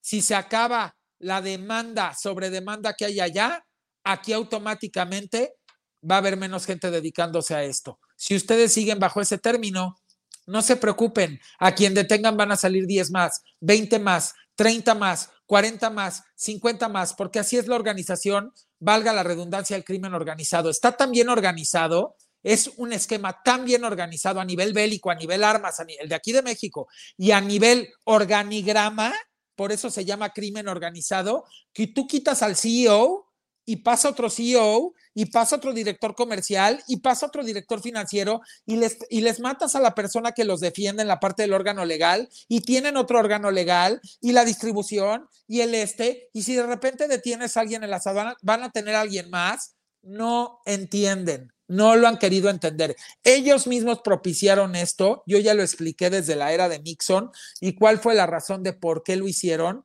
para tratar de controlar a una población que estaba tomando fortaleza y buscaron cómo drogarla, cómo meterle las drogas para controlarlos. Ellos mismos lo propiciaron, ellos mismos generaron esto caray, que se hagan responsables. Y esto no es para atacar al vecino. Nos queremos entre todos, somos un continente americano. Si aquí no estamos como en, eh, en, un tema bélico, pero si no realmente como sociedad atacamos las orígenes de las situaciones, las razones, lo que lo está detonando, lo que lo está finalmente generando efectos laterales y colaterales, no vamos a llegar a nada. Y echarse culpas entre todos y buscarse invadir no es la solución. Claramente no es la solución. Y creo que estamos totalmente de acuerdo en que Estados Unidos, y lo he dicho muchas veces, siempre está buscando echarle culpas a los demás porque él es el bueno, él es el salvador de todos, siempre hay un pretexto para invadir e iniciar guerras y sobre todo para hacerse más ricos dentro de sus deudas, dentro de su esquema que ya no es sostenible. Exacto, ya no, ya no se sostiene. Entonces, para cerrar, mi querido, quiero hacerte esta pregunta.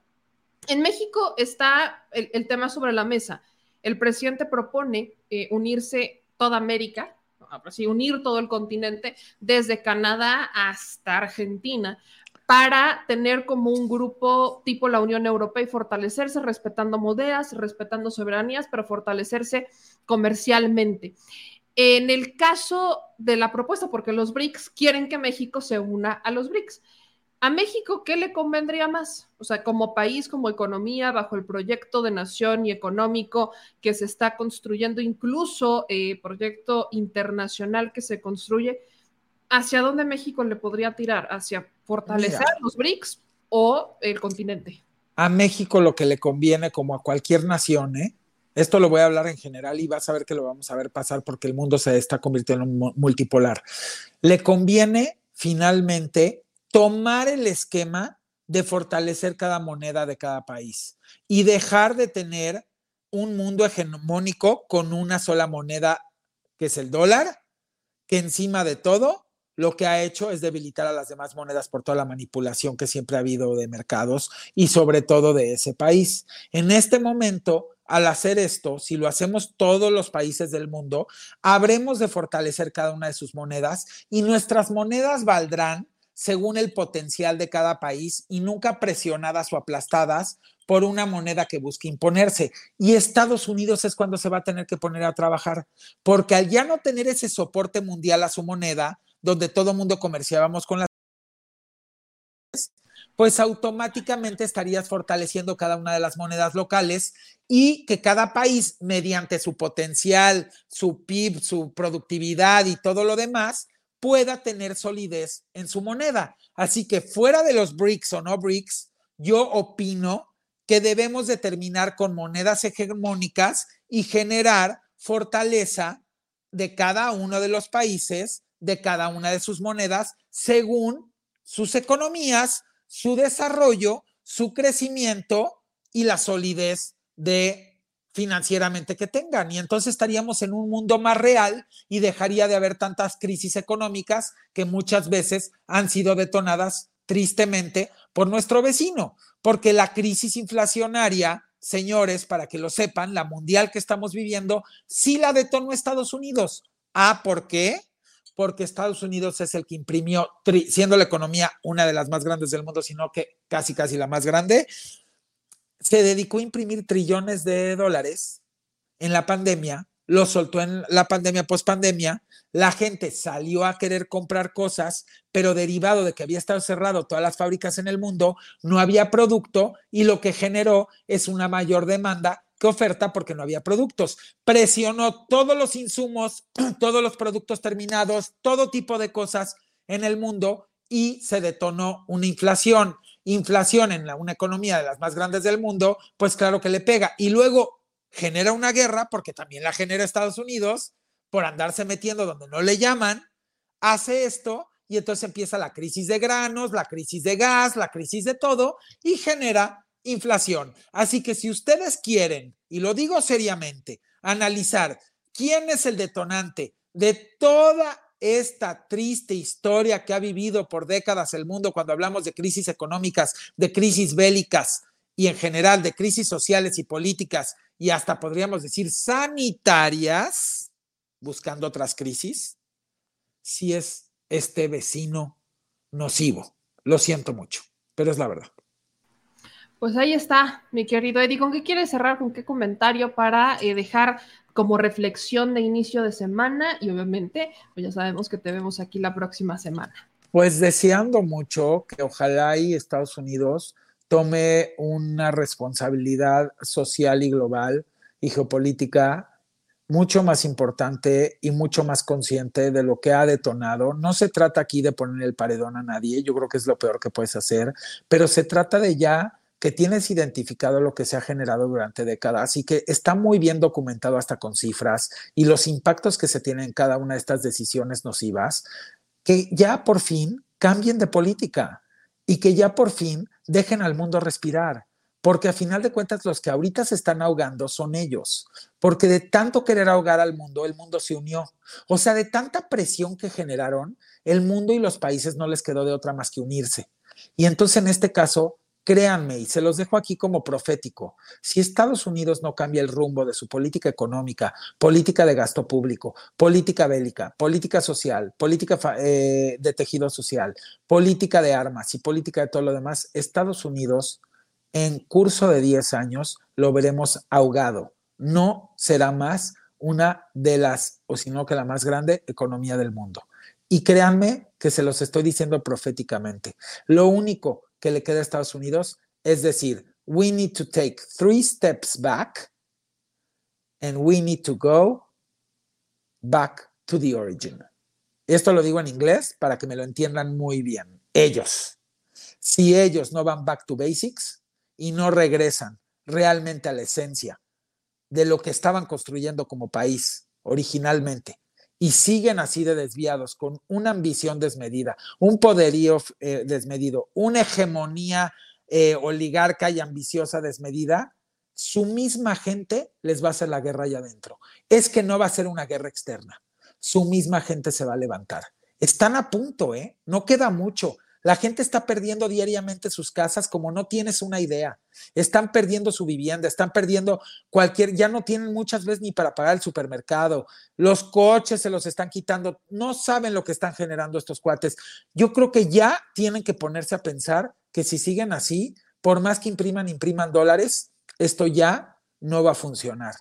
Y bueno, pues México, les puedo decir que cada día va a estar más fortalecido, porque México esto es algo muy importante que quiero que lo sepan todos los mexicanos. México hoy es un país que ya está alimentado multipolarmente y cada vez va a estar inyectado más. México fue, eh, creo que el segundo país que más comercio tuvo con Rusia eh, en el último año. Y así lo van a empezar a ver con China y lo van a empezar a ver con muchas cosas. O sea, muchas cosas van a cambiar.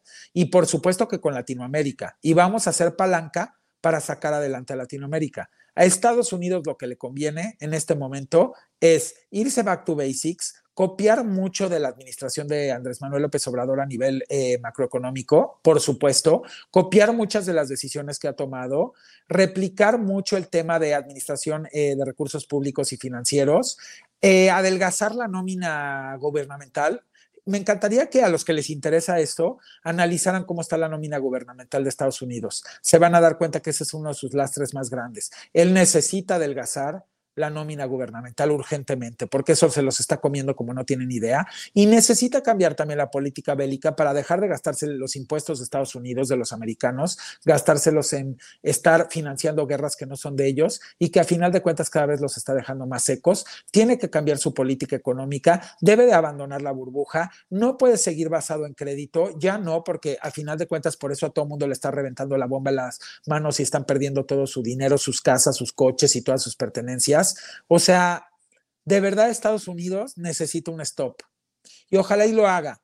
Y también que se dedique realmente a trabajar con México para que de ese lado terminen con el consumo de drogas. Porque mientras no terminen con el consumo de drogas y la proliferación de armamento hacia nuestro país, simple y sencillamente, por más que metan a 50 o a 100 narcotraficantes eh, a la cárcel o los eliminen, eso es para taparle el ojo al macho. Ya les expliqué que mientras ellos no hagan algo y pongan un stop a la demanda y pongan orden en la distribución, en el trasiego y en toda la parte que tienen de, financiera en el tema de, las drogas, por más que hagan lo que sean, ya les dije, ustedes quiten a uno aquí y vienen cinco, quiten a cinco y vienen diez. Eso fue lo que sucedió también un poco con Calderón. Por eso de pronto ya teníamos multipluricárteles y no teníamos lo que teníamos antes en los 80s y 90s, que estaba controlado el tema de las drogas, a lo mejor por cuatro o cinco carteles importantes. Ahorita es una locura. Ahorita cada calle que controla 10 tienditas puede ser un mini cártel. Y creo que no quieren analizar eso. Y al mismo tiempo, hay tantos cárteles porque, pues a final de cuentas, la demanda también es muy grande para allá. Y en Estados Unidos no hay un mini cártel, son muchos, que digan no hay un cártel, son muchísimos. Nada más imagínense para distribuir toda esa cantidad de droga. O sea, porque la droga no llega sola a las manos de la gente. Entonces, cuidado. O sea, lo que pasa es que nos, digo, me encantó el foro en el que estuvimos la ONU y todos, como te platiqué, porque ahí se hablan las cosas así. Y ahí yo vi a la ONU muy preocupada por este tema de violencia en redes sociales y digitales, pero te apuesto que si hacemos un foro de esto y empezamos a hablar de esto, pues coincidiríamos. Mientras que siga la retórica y la narrativa y el discurso y no nos vayamos a los hechos, a las acciones, a la contención, a la prevención y a la atención, pues no vamos a terminar con esto, no va a haber terminación. Entonces podríamos, podríamos como de alguna manera cerrar esto poniéndolo en la mesa, que casi pasa en todos los problemas. Mientras, en todos los problemas de hasta individuales, ¿eh? hasta de pareja. Mientras no le pongamos un, eh, un tema de prevención, atención, contención hacia la solución, no habrá terminación del conflicto en el que estemos. Yo creo que es bien interesante si lo analizan, cómo hasta un problema laboral, o sea, cualquier cosa puede mejorar si atacas en todos los flancos paralelamente. Prevención, vuelvo a repetir, atención, contención hacia la solución para buscar verdaderamente una terminación. Ojalá y lo tomen en cuenta. Digo, uno como líder lo sabe cada vez que tiene un tema que tiene que manejar, eh, ya sea en una empresota, eh, eh, asesorando a algún, algún empresario, asesorando a algún, pues sí, también gente que se dedica a la vida pública, asesorando también a gente que se dedica a la vida artística, asesorándolo a uno mismo cuando tiene temas que tiene que decir cómo ataco esto de una manera cabal, para que realmente en vez de estar creando un problema más grande, me dedique a atacar todos los flancos para terminar con el problema, pero pues también mientras no haya honestidad y mientras se siga jugando este juego de politiquería y se quiera realmente buscar culpables, en lugar de hacerse responsables y sobre esa responsabilidad sentarse a una mesa a buscar realmente lo que acabo de decir, pues realmente vamos a seguir viviendo y a lo mejor hablando de esto, quién sabe cuántas décadas más. Estoy de acuerdo, mi querido Eddie. Pues muchísimas gracias por acompañarnos este lunes y que te sigan en tus redes sociales, por favor. Pues sí, ya saben que me pueden seguir en el Twitter, arroba edismol, con la palomita azul, y en arroba edismol guion bajo es oficial en Instagram, también con la palomita azul, y pues ha sido un gusto compartir contigo, Meme, con tu equipo, con Cris y por supuesto con la bella audiencia que amo y adoro y que me dan tanto cariño y yo les doy y es hermoso de verdad, es hermoso lo que se vive con ellos y pues ya sea en México, en Latinoamérica, en Estados Unidos, en Canadá, en Europa, en Asia, en África o donde estén, hasta en Groenlandia, les mandamos un beso y un abrazo con mucho cariño. Mi querido Eddie, cuídate mucho, nos vemos la próxima semana. Igualmente, hasta luego, bendiciones.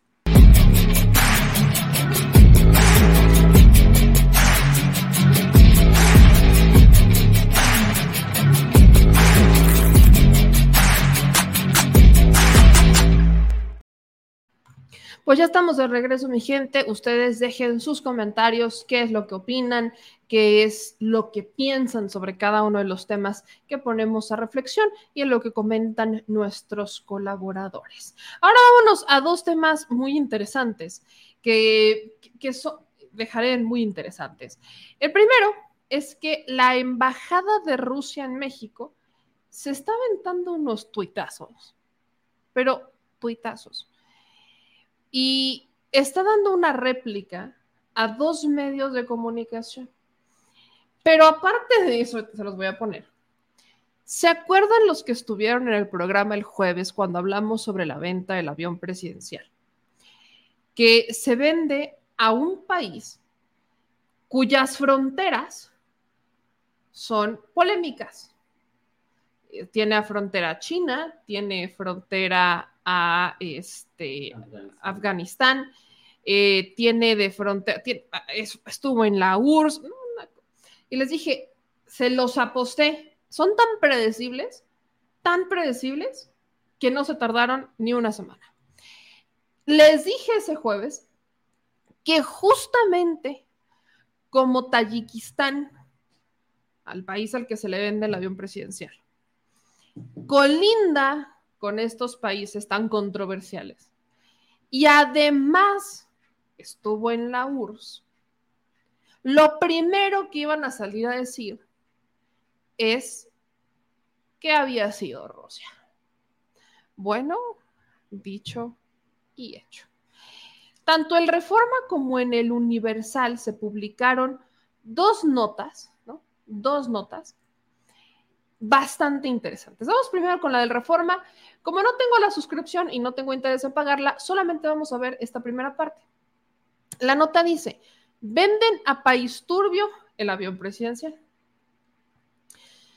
Autoridades de Estados Unidos sospechan que Tayikistán, país que compró avión presidencial, puede ser un puente para llevar a Rusia distintos productos. Autoridades de Estados Unidos sospechan que esto podría servir como puente para llevar algunos productos como aeroespeciales que fueron prohibidos a Moscú tras su invasión a Ucrania. O sea, dicen que con el avión presidencial que ahora compra Tayikistán, entonces ya pueden usar a Tayikistán para mandarle a Rusia productos aeroespaciales que habían sido prohibidos tras la invasión a Ucrania. ¿Cuál es la respuesta de la embajada de Rusia a esta joya? Citan al Reforma y empiezan con el emoji de no pichis mamis. Autoridades de Estados Unidos sospechan que Tayikistán, país al que México le vendió el avión presidencial, podría servir de puente para hacer llegar a Rusia distintos productos, entre ellos componentes aeroespaciales que fueron prohibidos a Moscú. Realmente no entendemos cómo la compra del avión presidencial está relacionada con el hecho de que ahora los productos prohibidos, entre comillas, llegarán a Rusia. Gracias a la reforma, ahora podemos suponer, entre comillas, qué componentes volarán a Rusia. Y la joya es la imagen. Es una foto del avión presidencial, del interior de una de las recámaras del avión presidencial. Y le pusieron productos aeroespaciales, una mojita, una, una imagencita de productos aeroespaciales, pero las joyas son estas, que ahora con la compra del avión espacial ya van a poder llegar los elotes y esquites, el tequila y el mezcal, los aguacates y los únicos e incomparables e inigualables taquitos. E, esto es una joya, o sea, la forma en la que responde la embajada de Rusia a una nota del Reforma, al, medio le debería dar vergüenza. Fuentes, ¿qué fuentes? ¿Qué fuentes? Fuentes en Estados Unidos dicen, pues Estados Unidos mañana va a decir que el avión de que se lo vendieron a Tayikistán fue para que entonces Rusia lo lanzara de misil porque ya no tiene, suponiendo, pero son capaces de inventarse esas cosas. Y la embajada de Rusia, pues lo respondió con esto. Aquí no acabó porque evidentemente la gente vio esta foto y dijo, yo le entro al tren del meme. Acá la embajada dice, gracias por todas sus sugerencias sobre qué más deberíamos llevarnos de México. Nos encanta todo lo mexicano. Durante los últimos años, México ha ocupado constantemente el segundo lugar entre los socios comerciales de Rusia en la región de América Latina y el Caribe. Ah, no más qué cosa. Ah, no más de aquí, unos tacos, ¿no? La gente luego sugiere, no olviden las tlayudas, chapulines, mezcal, pozole, tamales, guaraches, zarapes, sombrero, champurrado, guajolotas, pambazos, birrias. ¿no? Eh, aquí en otros les ponen este, una disculpa. Hubo gente que se disculpó eh, a nombre del Pasquín Inmundo eh, y que no olvidaron llevar pulque. Eh, luego acá en otros de los comentarios, este, les sugieron, les sugieren por acá que se llevaran a una persona, que por fin se la llevaran a Rusia, que se llevaran, a, imagínense que se llevaran a la ministra Peña, ¿qué, qué culpa tiene Rusia? Este, Acá eh, hubo otros que no se les olvidan los bolillos, sirven hasta para el susto, tacos de pastor, extremadamente recomendados. O sea, esto se volvió un meme. Una nota del Reforma se volvió un meme. Se volvió un meme por la respuesta de la Embajada de Rusia. Ah, pero ahí no acabó. Porque Mario Maldonado publica para el Universal la, una joya, Una, una, joya también este, que no, debe, no, no debería de pasar de moda. Aquí va incluso la respuesta ya de la Embajada de Rusia. Otra historia surrealista fue publicada en el Universal. Gracias a sus fuentes internacionales bien acreditadas, nos enteramos de que el avión presidencial no fue comprado por un desconocido Tayikistán, sino por Rusia. Lo que les dije que iba a pasar. Dice la embajada, Occidente hará cualquier cosa para manipular la opinión pública, pero nos alegramos de que destacados expertos hayan descubierto un país tan bello e independiente como Tayikistán. Y aconsejamos a algunos expertos que sean más cuidadosos y que revisen el texto en busca de sentido común cuando lo reciban de algunas misiones diplomáticas bien acreditadas. Eh, esta es una nota columna que escribe Mario Maldonado para el Universal. Insisto, como no, evidentemente no, no se ha pagado y ni se pagará la suscripción a el Universal, pues no la puedo leer. Pero básicamente pasó lo que les dije que iba a pasar. Tal cual lo que les dije ocurrió. Y es que como hay una cercanía, hay una historia entre Tayikistán y Rusia, ya con eso tenemos suficiente para sacarnos la famosa y vieja confiable de mis expertos internacionales me dijeron que. Y como tenemos todavía esa vieja costumbre que cuando vas a decir una nota de estas en uno de estos medios y resulta eh, polémico, lo primero que quieren es que la publiques y como tienes una fuente que es eh, internacional y que pues es que está en riesgo, imagínate si dices el nombre de esa fuente. E ese ha sido el pretexto últimamente, ¿eh? Y es neta. Yo entiendo que a veces, entiendo cuando justificadamente se debe cuidar la identidad de una, este, de una fuente. Me queda perfectamente claro. Pero eso lo sacas en una nota de investigación. No, no solamente te basas, sobre todo cuando lo que quieres es utilizar y proteger a tu fuente, también requieres otros elementos que te ayuden a contar esa historia para evitar que te la quieran tumbar porque no explicaste o no dijiste o no justificaste quién es tu fuente.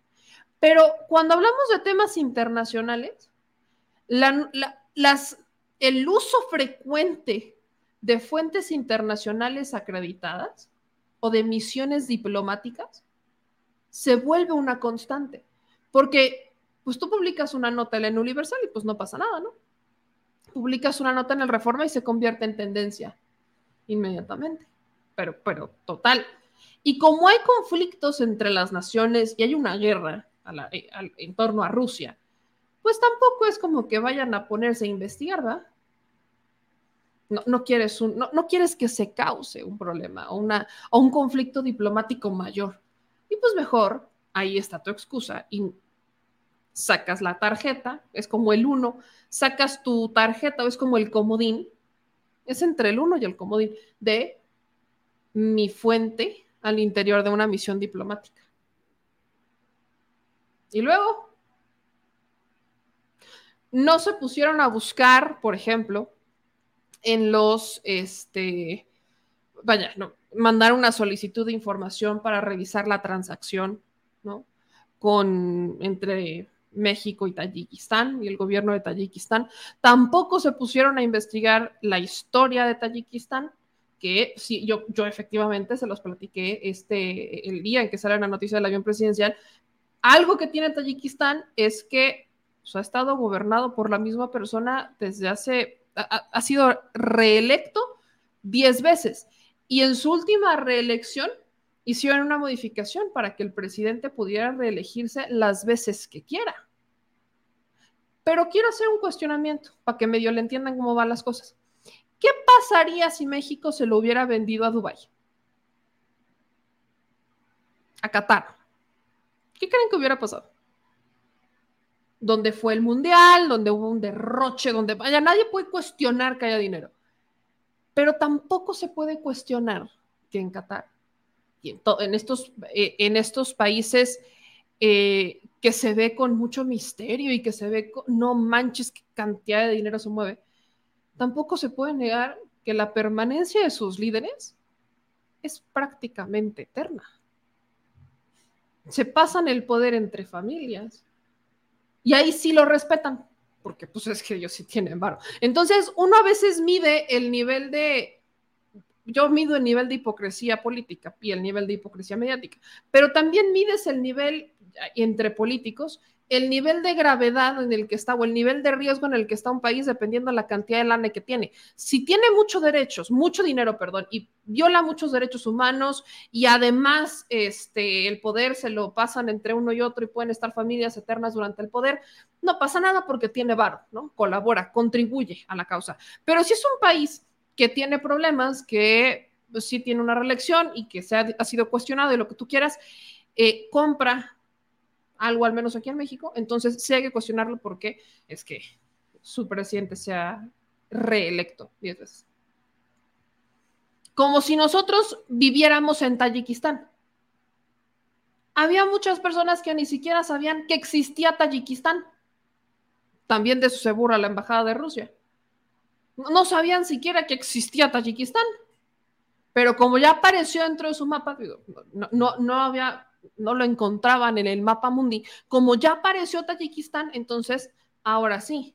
Pero no, como es un país chiquito, tiene no más de 10 millones de personas, menos de 10 millones de personas Tayikistán, entonces no concibes que un país de 10 millones de personas que estuvo relacionado con la URSS puede haber comprado un avión presidencial como el que se compró, como si el avión presidencial que se compró hubiera sido de última generación. Porque de verdad también, yo, entiendo que el avión presidencial eh, valía mucho dinero, pero no precisamente porque fuera la última joya de la tecnología en aviación. Quiero recordar eso. O sea, el avión se mandó a comprar en la administración de Calderón entre 2011 y 2012 ese avión ya tiene más de 10 años, tiene 10 años ese avión, de haberse comprado nada más. Nada más de haberse comprado. Y así que digan, ay, es que lo acaban de sacar de fábrica, pues ni que fuera coche. Luego, en la administración de Peña incrementa su valor no precisamente porque es que el avión hace muchas maravillas, ¿no? No, sino porque hay una remodelación en donde le pusieron una cantidad de cosas completamente innecesarias. Le quitaron asientos para meter recámaras, para meter salas, este, búnkers, o sea, digo, no búnkers, para meter salas de juntas, para meter, este, la, el, este, ajá, su war room, para meter, este, la sala de prensa, para meter, que es que la cocina, o sea, hicieron una, un departamentito en un avión, y ese departamentito en el avión lo usaron no solamente para lucirse, porque aparte vi a mucho defensor del avión presidencial decir que ese avión nos daba una buena imagen. ¿Para qué fregados? Disculpe usted mi francés, ¿para qué fregados quiero un avión que nos dé una buena imagen? Fernando Belauzarán fue uno de los que los... Es que ese avión nos da muy buena imagen. Era un avión que eh, como que le daba categoría a México. ¿Perdón? O sea, la gente aquí, hay gente que se muere de hambre. Y, y me estás diciendo que necesitábamos un avión para que nos diera categoría. ¿Caché? Es como esa teoría de los nuevos ricos, con todo respeto, que, vaya, ni siquiera nuevos ricos, fíjense, ni a eso llegábamos. Porque si fuéramos ricos, nada todavía, pero ni a nuevos ricos, hermanos. Es como cuando tienes a uno de estos empresarios que su empresa está en quiebra, está a punto de despedir, está despidiendo gente a cada rato, pero a él lo ves siempre vestidito así de gala. O es Todavía me voy a ver peor y me voy a escuchar mal. Y sin ponerle género, pero literal así lo sentí. Como cuando tienes a una de estas personas que va por la vida buscando una pareja, dependiendo la capacidad adquisitiva que tenga para que la saque o lo saque de su situación económica actual, un tipo Teresa, literal, un tipo Teresa, eh, hombre o mujer, lo que quieran, porque se lo hacen de los dos lados, y ambos bandos y todos lo hacen igual o sea, no, tu, tu, familia no tiene que comer, este, están en escuelas públicas, este, luchando por salir adelante, la tiendita, etcétera, etcétera, y tienes a esta persona que decide que la única manera que va a lograr salir de su situación económica actual es conseguirse una pareja que tenga mucho varo, así esté feo, así no te guste, así no, así no la quieras, no, no importa, lo que importa es cuántos ceros tienen sus cuentas bancarias. Ándale. Es como si buscaras un sugar daddy o una sugar mami. Así escuché a Fernando, así sentía Fernando Belauzarán. No es que nos está llevando la fregada, no pasa nada, compra un avión. Ok. Es que, o sea, la gente e, en la sierra todavía tiene que caminar ocho horas para llegar a la escuela. No pasa nada, compra un avión. Oiga, pero es que los problemas están acá. No, no, mira. Ante todo, la imagen. Cuéntenme, ¿de qué nos sirvió el avión presidencial bajo esa lógica de hay que tener un avión presidencial muy bonito para que podamos triunfar en sociedad? Porque así que digan, uy, ¿cuánto triunfamos en sociedad? No. Perdón, pero no. Estados Unidos, sus presidentes nos venían, intentan todavía, pero nos venían. Eh, Trump, nunca se me va a olvidar lo de Trump. Nos vino a vomitar al presidente de México, a la máxima autoridad de México. Le vino a decir que era un bruto. Y el otro todavía se rió. Se reía. No, bueno, es que ahí está el avión presidencial. Nosotros los vamos a visitar, no pasa nada. Y, perdón que me haya extendido un poco con esto, pero es que yo no logro entender esa defensa. Pero estas son las mismas personas que de verdad consideran que el avión presidencial era la última joya aérea.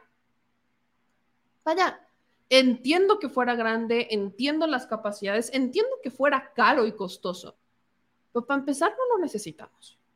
Siendo, seamos honestos, no se necesita. Y aquí no aplica la de, no lo necesito, pero lo quiero. No, no lo necesitamos. Eso aplícalo en tu vida, con tu dinero, es tu bronca. Pero con las finanzas públicas, la respuesta y la pregunta es muy sencilla. ¿Lo necesitas? Sí o no. ¿Puedes solucionar ese problema con otro tipo de aeronave? Sí o no. Si la respuesta a ambas es que no lo necesitas y que sí lo puedes solucionar de otra manera, ¿por qué adquirir un avión de esas dimensiones? y de esas capacidades. Hay nada más. Entonces, la embajada de Rusia, como podrán ver, sacó sus trapitos y evidenció que tiene un muy buen community manager, tan bueno, casi tan bueno, si no es que mejor, que el de Netflix, capitalizando la tragedia de los estandoperos aquí. ¿Por qué? Pues por chismecito. Hay una disputa entre Ricardo Farril y, y otros estandoperos que se han hecho muy famosos y demás. Y Netflix puso un desplegado de todos los especiales que han sacado cada uno de ellos en su plataforma, aprovechando que literal se están despellajando vivos. Entonces, esta fue la guerra de los community managers. De verdad que la guerra de los community managers. Una verdadera joya de la justificación periodística basada en mis expertos internacionales me dijeron. Y ya, viva México. Ahora, Vámonos a otro tema que es bastante importante, si me permiten. Y es que hay un plantón en la Suprema Corte, lo platicábamos desde la semana pasada. He visto que estos videos medios prácticamente le han dado poca o nula cobertura a este plantón afuera de la Suprema Corte, pero no ha pasado inadvertido, porque a raíz de este plantón, los ministros de la Suprema Corte le pidieron al gobierno de México apoyo con la Guardia Nacional. Esto lo dio a conocer el secretario de Gobernación en la mañanera. Y de aquí inicia esta linda historia que he recopilado para ustedes sobre Norma Lucía Piña. Así que vámonos primero a lo primero. Y quiero que escuchen lo que compartió el secretario de Gobernación en la conferencia matutina relacionado con esta solicitud que hacen desde la Suprema Corte.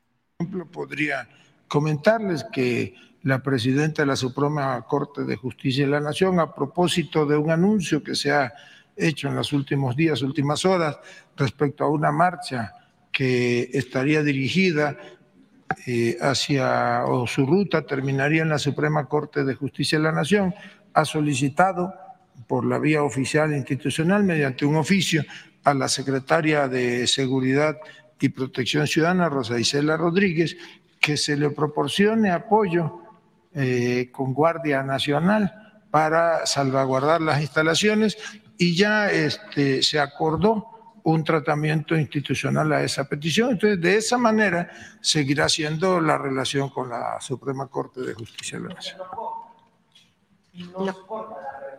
Bueno, tiene que haber como debe existir entre los, los tres poderes de la Unión, una relación de carácter institucional. Secretario, eh, hablaba usted de la salud del presidente y de los Eso es lo que dijo, eso es lo que dijo el secretario de Gobernación sobre la polémica relación con la Suprema Corte.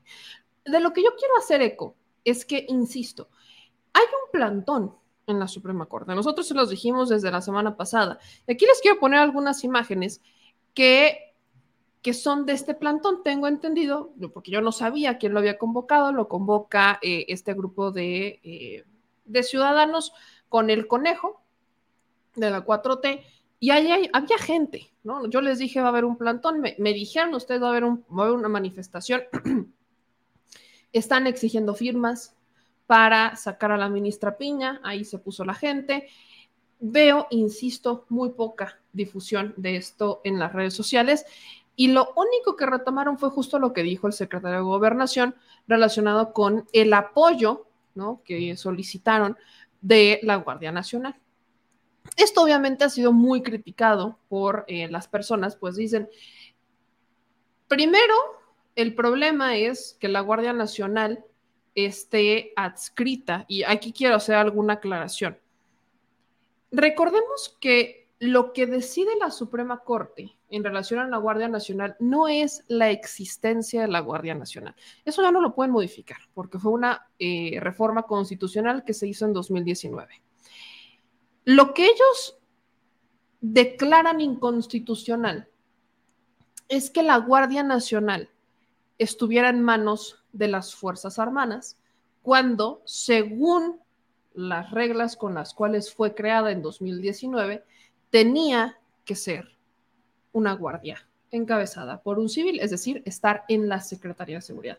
Eso es lo que deciden. Nunca decidieron si estaba bien o no la Guardia Nacional. Ese es otro boleto, porque si iba muchas personas decir, ah, pero estaban en contra de la Guardia Nacional. Vaya, a estas alturas quizás algunos estén en contra, quizás otros estén a favor, pero su decisión ya ni siquiera es sí o no. Vaya, si en México existiera Guardia Nacional y Policía Federal, ahí tendríamos quizás el parámetro para valorar a quién le pida ayuda la, la, Suprema Corte. Pero en este caso, a los únicos que les pueden pedir ayuda son a dos. A la Policía Capitalina o la Guardia Nacional. Ahí sí podría entender quizás él, pues es que pueden pedir la ayuda a la jefa de gobierno con la Policía Capitalina, pero decidieron pedir la ayuda con la Guardia Nacional. Eso ahí creo que podría estar el parámetro. Tengo entendido como es una eh, instalación, es, una, es la máxima autoridad de justicia del país, pues entonces se fueron a nivel federal, además Suprema Corte, Secretario de Seguridad, digo, Secretario de Gobernación, digamos que suena lógico a quien se lo pidieron el apoyo a la Guardia Nacional, pero indirectamente podríamos quizás hacer este análisis de ¿y por qué no pidieron a la Secretaría de Seguridad Ciudadana? Ahora, lo importante acá es que hay un plantón, hay una convocatoria y hay, existe este, esta manifestación ciudadana para rechazar la impunidad. No solamente es la Guardia Nacional, esto quiero dejarlo claro, es para rechazar la impunidad, el tráfico de influencias, la corrupción y demandar justicia para México. Y a raíz que vi esta convocatoria, me puse a buscar en sus comentarios y encontré un comentario donde sacaban un fragmentititito, pero así chiquito, de lo que fue la comparecencia de Norma Lucía Piña en 2015, cuando luchaban para entrar o competían, o como lo quieran ver, para ser ministros. Todavía no era ministra. Y encontré unos puntos tan interesantes que entraremos como en una cápsula de tiempo y yo se los tengo que compartir. Así que compartan esta transmisión, compartan este video y pónganle mucha atención, porque en esta comparecencia la ministra Piña fue tan exhibida que para aquellos que todavía no tienen claro por qué hay ciudadanos quejándose de la ministra Piña, aquí lo van a entender. Para aquellos que defienden a la ministra Piña, Aquí también les voy a recordar cómo es que antes hasta Denise Dresser la cuestionaba. Personajes políticos, sobre todo fue cuestionada por la izquierda en ese entonces, era el PRD, eh, todavía Morena, eso fue en 2015, recordemos que Morena, eh, su primera eh, elección este, fue, fue local, ahí todavía estaban haciéndose de, sus perfiles para el Senado y la Cámara de Diputados, es un partido recién creación. Entonces van a ver, por ejemplo, muchos perfiles que ahora están en Morena, estando en el PRD, todavía había algunos en el PRD. Entonces, quiero darles, regresarlos en el tiempo, estamos hablando de 2015. Y la ministra Piña, como prácticamente todos los que estaban en esa eh, terna, fueron cuestionados por una sola cosa, incluso organizaciones no gubernamentales como el Centro PRO exhibieron que ninguno, si acaso solo una, una, y ahorita les voy a decir quiénes estaban en la terna, de todos los que fueron sugeridos por el Ejecutivo Federal, es decir, el gobierno de Enrique Peña Nieto, o mejor lo voy a todavía hacer más claro, por Luis Videgaray, porque están prácticamente todos relacionados con Luis Videgaray, no tenían la capacidad ni las evaluaciones necesarias para ser ministros. Aquí solo les voy a enseñar en este momento a la ministra Peña, lo que dijo la ministra Peña. Pero ahí también hay otro, otro estuvo en la terna, que también actualmente es ministro y que quiso ser ministro presidente de la Suprema Corte. El ministro que más dinero gana, ¿no? Al que más este, criticaron por ser uno de los que más dinero gana, el ministro Laines Potisek. también estuvo en el 2015. Movimiento Ciudadano, échense esta, emitió incluso, para que ustedes hagan este ejercicio, y si tenemos a un senador diputado de Movimiento Ciudadano hoy sacando el pecho por la ministra Piña, quiero recordarles que ellos los cuestionaron en 2015. Emitieron un cuál es la historia de los candidatos a ministros de la Suprema Corte, un comunicado en su página oficial, aquí está la Liga Movimiento Ciudadano, fue una réplica de medios del 26 de noviembre del 2015, donde rescatan lo que dicen algunas ONGs, lo que decían algunas ONGs sobre, al menos hoy, dos ministros de la Suprema Corte que entonces eran candidatos. Candidatos de Peña Nieto de la Suprema no cumplen siquiera con ser distinguidos. Nada más, échense esta. Movimiento Ciudadano los criticó Ahí está la Inés Potisek, ahí está la ministra Piña. Aquí está el centro pro, se los estoy poniendo porque de verdad es que esto es, hay muchos políticos y muchos opinólogos que hoy se desgarran las vestiduras por, defender al Poder Judicial del malvado presidente ANLO, pero en ese entonces, en 2015, fueron críticos de la hoy ministra presidenta y de la Inés Potisek. Pasan los años, llega un presidente que dice las verdades, que dice lo que pasó, y a ellos ya se les olvida.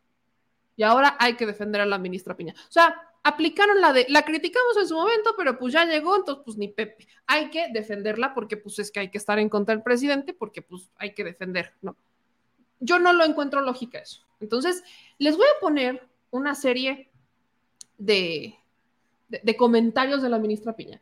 Pero antes, solo les voy a decir lo que dijo el Centro PRO en ese entonces. Inclusive el Centro PRO, Fundación para la Justicia y el Estado Democrático de Derecho México, evalúa también. México evalúa. México evalúa es de Claudia X González. No hay nada más, porque son los principales defensores de la ministra Piña. ¿eh? Porque cuando la ministra Piña no se levantó cuando llegó el presidente, ellos fueron los primeros en sacar la casta y decir, eso es una ministra presidenta. Ahí quiero recordarles que ellos criticaron a todos los candidatos. Primero para decir que de acuerdo con una designación de última hora, adelantaron las, las comparecencias, presionaron al Senado para que no tuvieran tiempo para hacer un análisis profundo de quiénes eran los candidatos. Lo primero que señalan es que el gobierno federal tenía mucho interés en que se nombraran a los ministros de la Suprema Corte, particularmente lo más que se acusó en el 2015 fue que estaban estrechamente relacionados al presidente en turno, a Luis Videgaray, y que ni siquiera cumplían con ser distinguidos.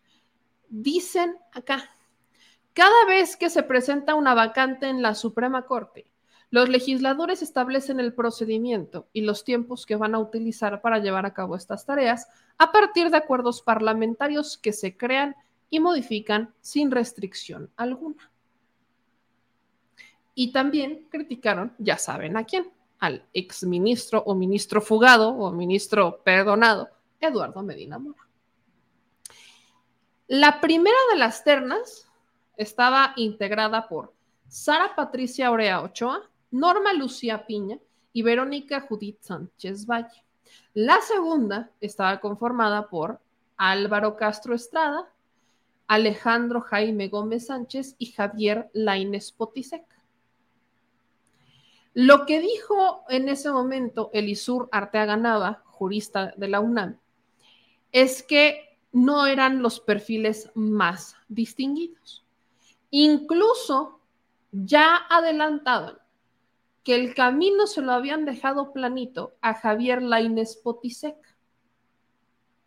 porque uno de sus candidatos estuvo pues, estuvo relacionado con lo de Tlatlaya. Entonces, ni de broma iban a permitir que Alejandro Jaimes eh, Sánchez, ex procurador, pudiera entrar y decir, ah, sí, pásale, ahora vas a ser ministro, cargándolo de Tlatlaya. O sea, los candidatos que pusieron fueron literal los candidatos perfectos para movilizar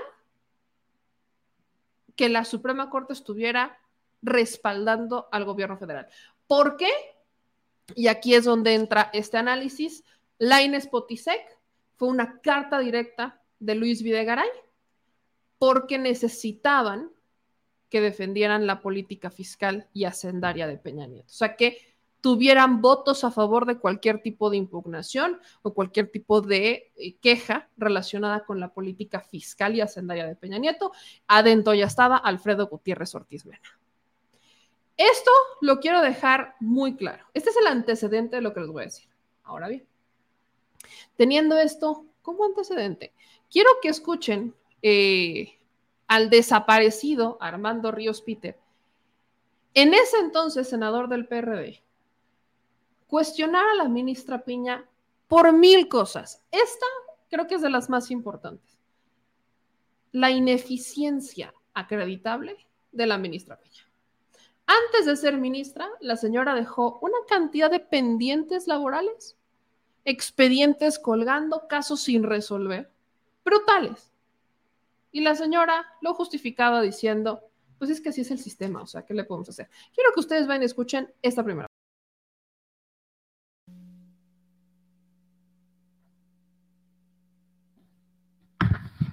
¿Qué tal? Muy buenas, muy buenos días. En realidad la pregunta que iba a hacer era otra, pero eh, a partir de lo que preguntó la senadora Tagle, creo que hay que hay la oportunidad de hilarla. Eh, con respecto a lo que usted nos ha contestado en materia de la existencia, tanto inicial como la que, con la que usted ha dejado los cargos en los que ha estado. Voy a leer eh, varias de la estadística que he sacado precisamente para tener en contexto las preguntas que le quiero formular. Solamente quiero dejar en claro que estas tienen que ver con eh, pues la parte que establece eh, la Constitución, donde quienes son propuestos por parte del presidente de la República tienen que destacar por la eficiencia en cuanto al desempeño de sus cargos. De hecho, así lo dice la Constitución, además de otras cosas como probidad. Y quiero subrayar el tema de la eficiencia, porque me parece que no es un asunto menor, que esta sea la, bueno, en comparación, primero hago la lectura, en comparación con otros tribunales colegiados de circuito en materia administrativa del primer circuito, el decimocuarto, que es en el que estuvo usted antes, es de los que más días tarda en resolver asuntos, 147 días para amparo directo. El número de días más bajo para otro tribunal circuito es de 58 días, 123 para amparo en revisión. El número más bajo es de 37 días. Es decir, mientras que para el tribunal eh, en el que usted estaba, eran 147 días, eh, el promedio podría ser de 58 días para otros. De igual forma, es de los eh, tribunales de circuito, eh, estamos hablando del mismo en el que estuvo usted anteriormente, que menores egresos por sentencia tiene, 1.480, cuando la mayoría de estos en materia administrativa del primer circuito sobrepasan los 2.000. Usted y obviamente sus compañeros, 1.480, la mayoría sobrepasan los 2.000. Durante el 2014 se mostró una permanente tendencia a la acumulación de carga de trabajo pese a que los ingresos de asuntos tendieron a la baja y los egresos siempre estuvieron por debajo de los primeros. Me quise poner aquí porque esta es la gráfica. O sea, entran más cosas que las que salen y, digamos, la productividad en términos comparativos, pues la verdad es que es, eh, esta grafiquita es la del tribunal en el que usted estaba. Es la más alta. Es el último lugar en términos de rezago. Entonces, quise hacer la pregunta, termino solamente con la exposición porque las contestaciones de usted la verdad es que me dejaron eh, serias dudas respecto a su posición, respecto a sus pares y obviamente respecto al Poder Judicial.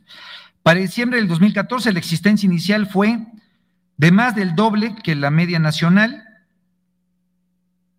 La media nacional fue de 648 para los tribunales en materia administrativa, como consecuencia de la acumulación y la baja productividad con respecto al resto de los tribunales en materia administrativa.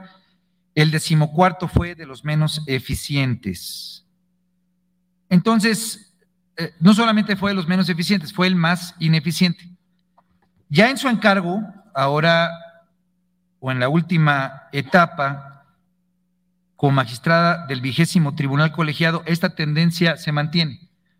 Es decir, esto fue anteriormente, estas son las gráficas que yo tengo para cuando usted estuvo en el decimocuarto tribunal colegiado, y solamente para identificar si había un patrón de comportamiento, la Dirección General de Estadística Judicial pues nos muestra que esto es lo mismo. En el 2015 de junio, el junio de 2015, perdón, eh, arrancó este tribunal, empezó con 623, una carga de 623 asuntos y solo egresó 93. Si lo comparamos con el promedio, pues más o menos está tres o hasta cuatro veces abajo del promedio.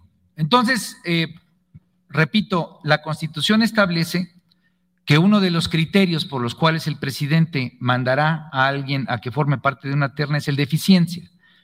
Ahora, usted nos ha dicho que a su interpretación la eficiencia no son estos números, sino es que usted le dedicó, y asumo que también en las ponencias de sus otros compañeros, cosa que se mantuvo, donde usted estuvo porque se repitió el mismo perfil con sus compañeros en otros lugares, que lo que hizo fue dedicarle más tiempo que lo que hizo fue ser eh, pues mucho más cuidadosa y mucho más estudiosa del asunto.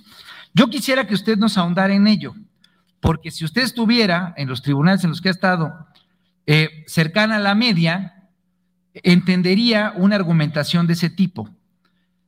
Sin embargo, cuando se hace la comparación y el argumento de quien expone es que ha sido mucho más cuidadosa y mucho más puntual en la revisión de los temas, pues la verdad es que lo que me dice es que todo el resto no lo hace.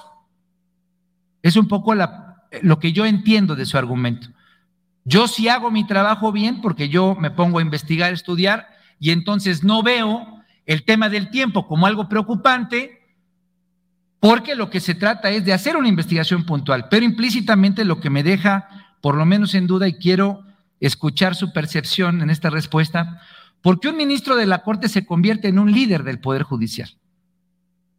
Se convierte en alguien que tal vez sería difícil encontrar que es sumamente productivo en sus ponencias, que fue la última intervención, por eso me motivé a subir en esto, pero que tal vez la productividad de sus otros dos compañeros no lo es, entonces se le retrasa. Entonces sí me interesaría tener más bien una visión de quien hoy expone para profundizar en este asunto, porque si no, la impresión que me queda es entonces que el Poder Judicial, por un indicador de esta naturaleza, no está generando justicia, porque lo único que le interesa a todos sus pares, que repito, aquí tengo pues 18 tribunales de circuito que superan en capacidad de eh, resoluciones la actividad de usted, la impresión que me queda es que implícitamente está diciendo es que ellos no hacen una revisión profunda. Entonces yo quisiera escuchar esa opinión. Esta es una pregunta que hice el día de ayer y que seguramente le haré a todos los que participan. Esto es, ¿cuáles cree usted que fueron sus méritos para estar aquí? Eh, habida cuenta que estos son los datos, por lo menos que estadísticamente tenemos nosotros. Eh, y obviamente que sea lo más profunda posible haré otras intervenciones después. Otra es, ¿cómo se enteró de que usted iba a participar en esta terna, ¿no? O quién le habló, etcétera. Usted sabe que esta presentación ha estado rodeada de muchas sospechas alrededor de la incidencia política de varios actores. Me gustaría que nos diera un eh, reflejo sobre el particular. Y bueno, eh, tengo varias eh, que, usted ha dicho que no quisiera dejar. Usted no respondió, le respondió a la compañera Pilar en materia de corrupción. Y lo que le respondió fue el proceso burocrático de cómo funciona. el combate a la corrupción. La primera pregunta sería más puntual. ¿Hay corrupción o no en el Poder Judicial? Si es que usted considera que la hay, es, y obviamente tiene una, alguna evidencia que le permite soportar eso, ¿qué ha hecho para combatirla? Sería por lo pronto eso, pero sí me interesa mucho saber qué onda con estos datos. Gracias. Gracias, senador. Tiene el uso de la voz la compareciente.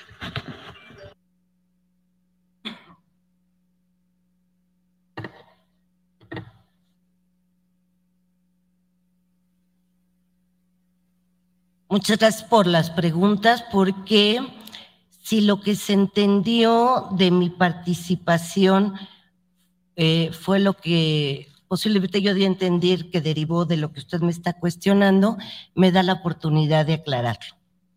El, eh, no es que unos compañeros no estudien los asuntos y nosotros sí.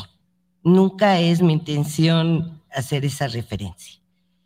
Eh, lo que sostuve en lo personal y es lo que yo puedo sostener, es que humanamente posible hay un determinado número de asuntos, para mí, para mí, que es lo que yo puedo sostener.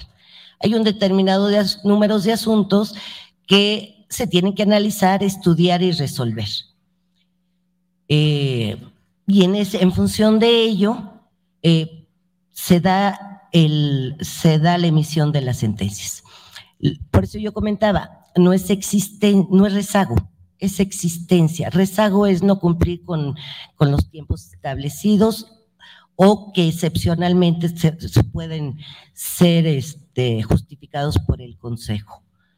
Eh, tenía el tribunal tenía existencia, sin que ello implique, sin que ello implique que eh, porque no es mi intención y lo puedo asegurar, y por eso le doy las gracias por la oportunidad que me da de, aclarar esa situación, que los otros compañeros no estudian los asuntos y que por eso, como nosotros sí los estudiamos, por eso los sacamos. Sí, no es mi intención. Tenemos diferente forma de trabajo, posiblemente, y eso ha ocasionado que nosotros, dentro de los tiempos, sacáramos los asuntos. Eh, por otra parte, ya que me está cuestionando, y se lo agradezco, en función de qué pasó en el 14, no me gusta justificar en cuestión de, por cuestiones administrativas. En la comisión, la, entonces la Comisión de Disciplina del Consejo de la Judicatura Federal nos mandó llamar a determinados tribunales y porque teníamos esa existencia y se explicó concretamente, y dado que la pregunta me, orilla, que le conteste de esta forma, ¿eh? No, no porque el, 14, el, Tribunal 14 en materia administrativa fue, tuvo, este, fue motivo de diversos cambios de los titulares y ello ocasionó que los tiempos se retrasaran en cuanto al aviso de las autoridades, el aviso a las partes de la nueva integración del tribunal. El, tribunal colegiado fue eh, cambiado en integración en dos o tres ocasiones. Eso sí tiene, se amerita un tratamiento especial tanto administrativamente como en la fijación de los criterios. Eh, el que en, en, diciembre, en el, el, tribunal que actualmente yo me encuentro escrita, eh, no sé, la estadística es, dice 93, debe ser de junio, de, de egreso, ¿no? Gracias.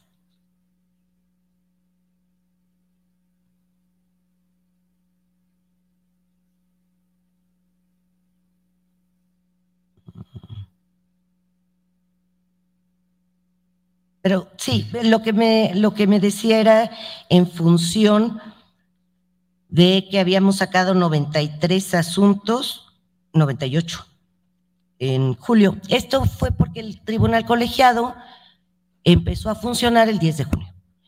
Y como consecuencia del funcionamiento del colegiado, se tuvo que notificar, integrar los expedientes, notificar a las partes y por lo tanto el número de decisiones se redujo.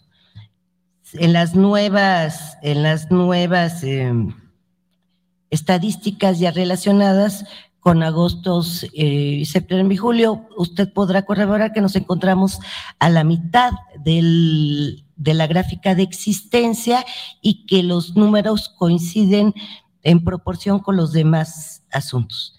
Eh, ese mes en especial fue el inicio del tribunal colegiado. Gracias.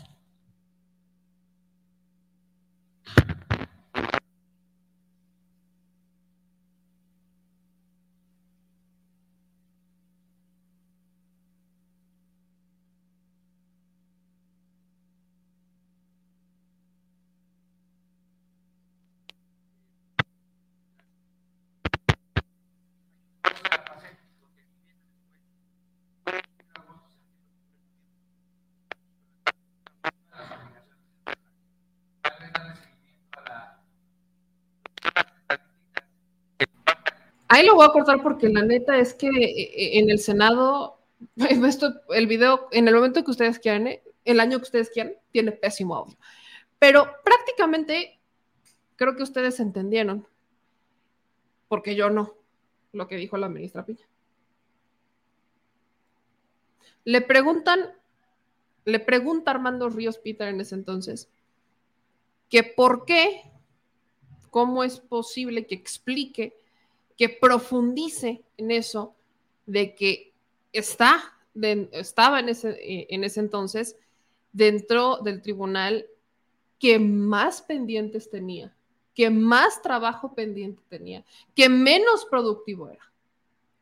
La respuesta de Piña es, primero, antes de que le hicieran esa pregunta, es que pues ella sí le ponía atención, entonces como sí le daba mucha atención a los este, expedientes, eso requería más tiempo.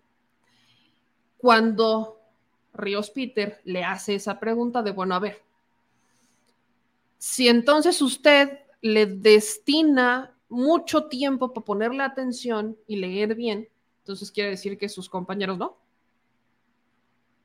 Ahí puso a la ministra Piña como en, uy, porque recordemos que lo que ella en ese entonces para lo que estaba eh, contendiendo, es para ser ministra de la Suprema. Ser un ejemplo para los demás juzgadores del país.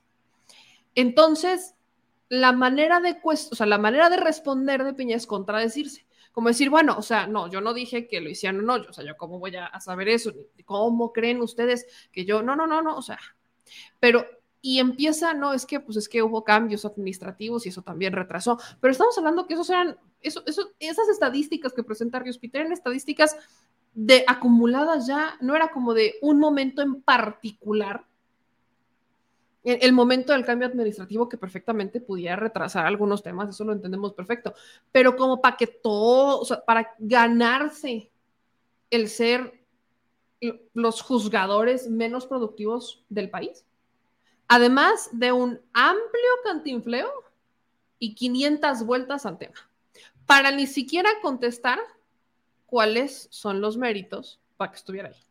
Porque esa es la pregunta aquí. Recuerden lo que les dije hace unos minutos. La premisa, la crítica que hacían en ese momento es, ¿por qué los están postulando si no tienen méritos? ¿Por qué los postulan si no vaya, no son los más destacados, no son los mejores evaluados, o sea, no, no tienen así como que digas, eche, o sea, es que es porque encabezó este, un grupo de derechos humanos, porque no, no, sé, por ejemplo, Margarita Ríos Farhat, que la criticamos, pero fue propuesta por el presidente, además de, ella es una gran abogada fiscal, su experiencia está relacionada con los este, temas fiscales. De ahí que ella estuviera eh, en, el, en, el, Servicio de Administración Tributaria, en Hacienda, etcétera, en la administración de Peña, del presidente, perdón, Andrés Manuel López Obrador.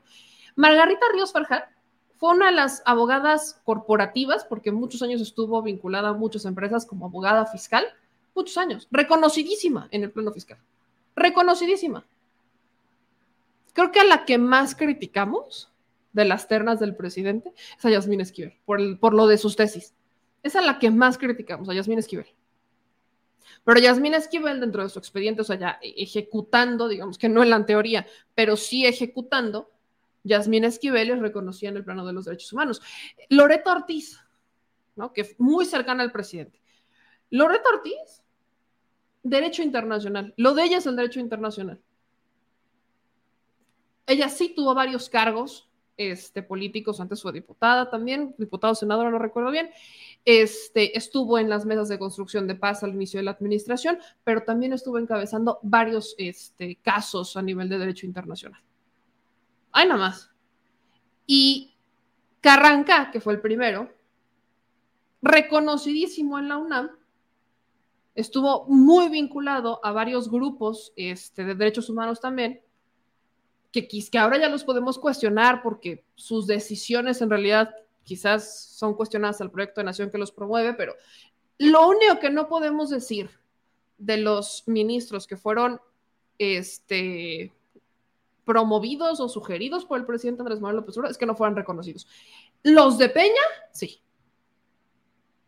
Sí. O sea, le están cuestionando a la hora presidenta de la Suprema Corte que no fuera productiva, que no tiene ningún mérito.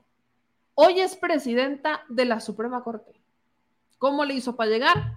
Peña es la respuesta. Pero échense esta joya, porque aquí no acaban las joyas.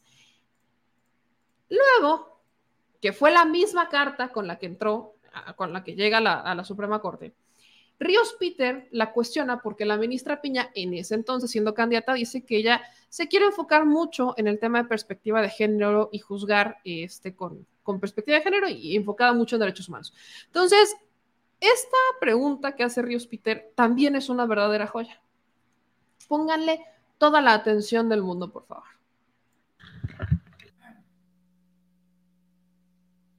Otra vez tenía otra pregunta preparada, pero de la última respuesta si su, si su posición, digamos, como miembro de la Corte sería darle preferencia a hacer valer los derechos humanos con perspectiva de género, hay varios temas que han sido polémicos. Eh, quisiera oír su opinión, si usted hubiera sido ministro de la Corte en aquel momento, qué posición, bajo ese principio, que es el que fue la columna vertebral de toda su, su presentación. Y le pediría que fuera lo más detallada y profunda posible. No se preocupe por el tiempo, porque la sensación que tengo de esta, de esta sesión es que las respuestas son cortas para evitar una mayor exposición de cuál sería su involucramiento en la toma de decisiones. Y la verdad es que lo que queremos es ver cuál es el perfil, no solamente del conocimiento de la persona que busca ser ministra, sino cuál es eh, la profundidad de entender el papel que debe de jugar la Corte en un momento de coyuntura como el que vive el país. De tal manera que las preguntas tal vez las ordenaría en este sentido. ¿Cuál es eh, su visión del país en este momento? Ah, ha pasado un año complejo. Usted puede explayarse en cómo lo ha visto desde su perspectiva como ciudadana. Ha sido un año complejo. Y quienes estamos aquí presentes creemos que la Corte tiene un papel que jugar como institución en la coyuntura que actualmente vive el país y en la visión que cada uno de sus ministros tiene que involucrar e incorporar en la toma de decisiones. Entonces, como usted ha dicho, haciendo valer los derechos humanos con perspectiva de género, una pregunta eh, sobre el tema de Florence Cassés, y estas preguntas se las estoy robando a la maestra Denise Dresser, que las publicó. ¿Cómo hubiera usted votado ¿Y cuál es su opinión sobre el hecho de que su supuesto cómplice, Israel Vallarta, lleva 10 años en la cárcel y sin sentencia? ¿No debería ser liberado por los mismos motivos? Otro es eh, respecto al caso de Carmen Aristegui, que puso a prueba los lineamientos de la protección de derechos humanos en la nueva Ley Federal de Telecomunicaciones. La pregunta es si usted hubiera ha traído el caso, por qué sí o por qué no. Si quiere podemos ir, yo se los voy repitiendo, porque son, la idea es que sean lo más extensa posible en sus contestaciones. En el caso de Lidia Cacho, la mayoría votó que quizás hubo violación de sus garantías, pero que estas fueron menores o que fueron poco graves. ¿Cómo hubiera usted votado en ese momento y por qué? Y sobre un tema, eh, yo creo que de dolor nacional, ¿qué opinión tiene del proyecto que presentó el ministro Saldívar sobre el caso de la guardería ABC, imputando responsabilidades administrativas y políticas en aquel momento a Juan Molinar Casitas, exdirector del IMSS? De nuevo, ¿cómo hubiera usted votado en ese caso? Son, yo creo que temas en los cuales ya no encontraremos de usted la respuesta de que está imposibilitada de responder, como en algunos otros supuestos ha habido. Lo repito, Florence Cassés, una persona se mantiene aún en la cárcel. Segundo, el tema de Carmen Aristegui a la luz de la nueva ley de telecomunicaciones. Tercero, el caso de Lidia Cacho.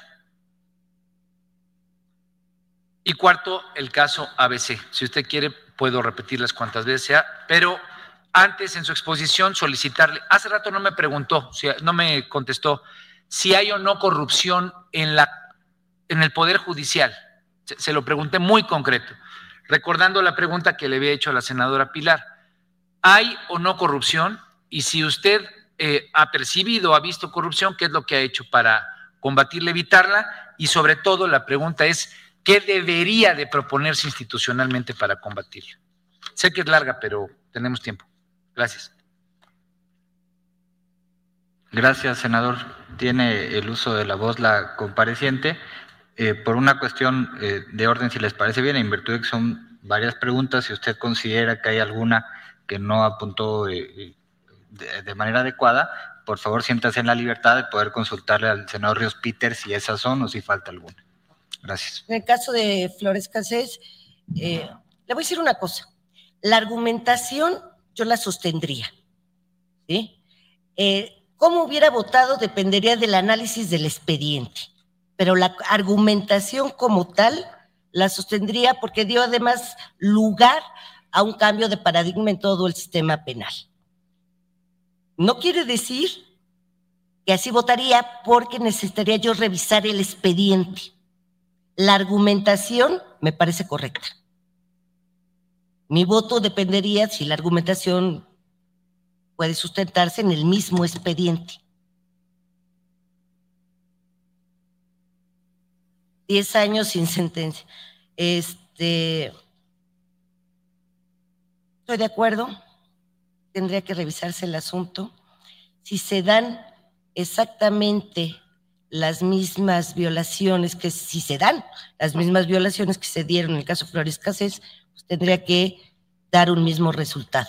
Eso por congruencia de las decisiones de los ministros de la Corte.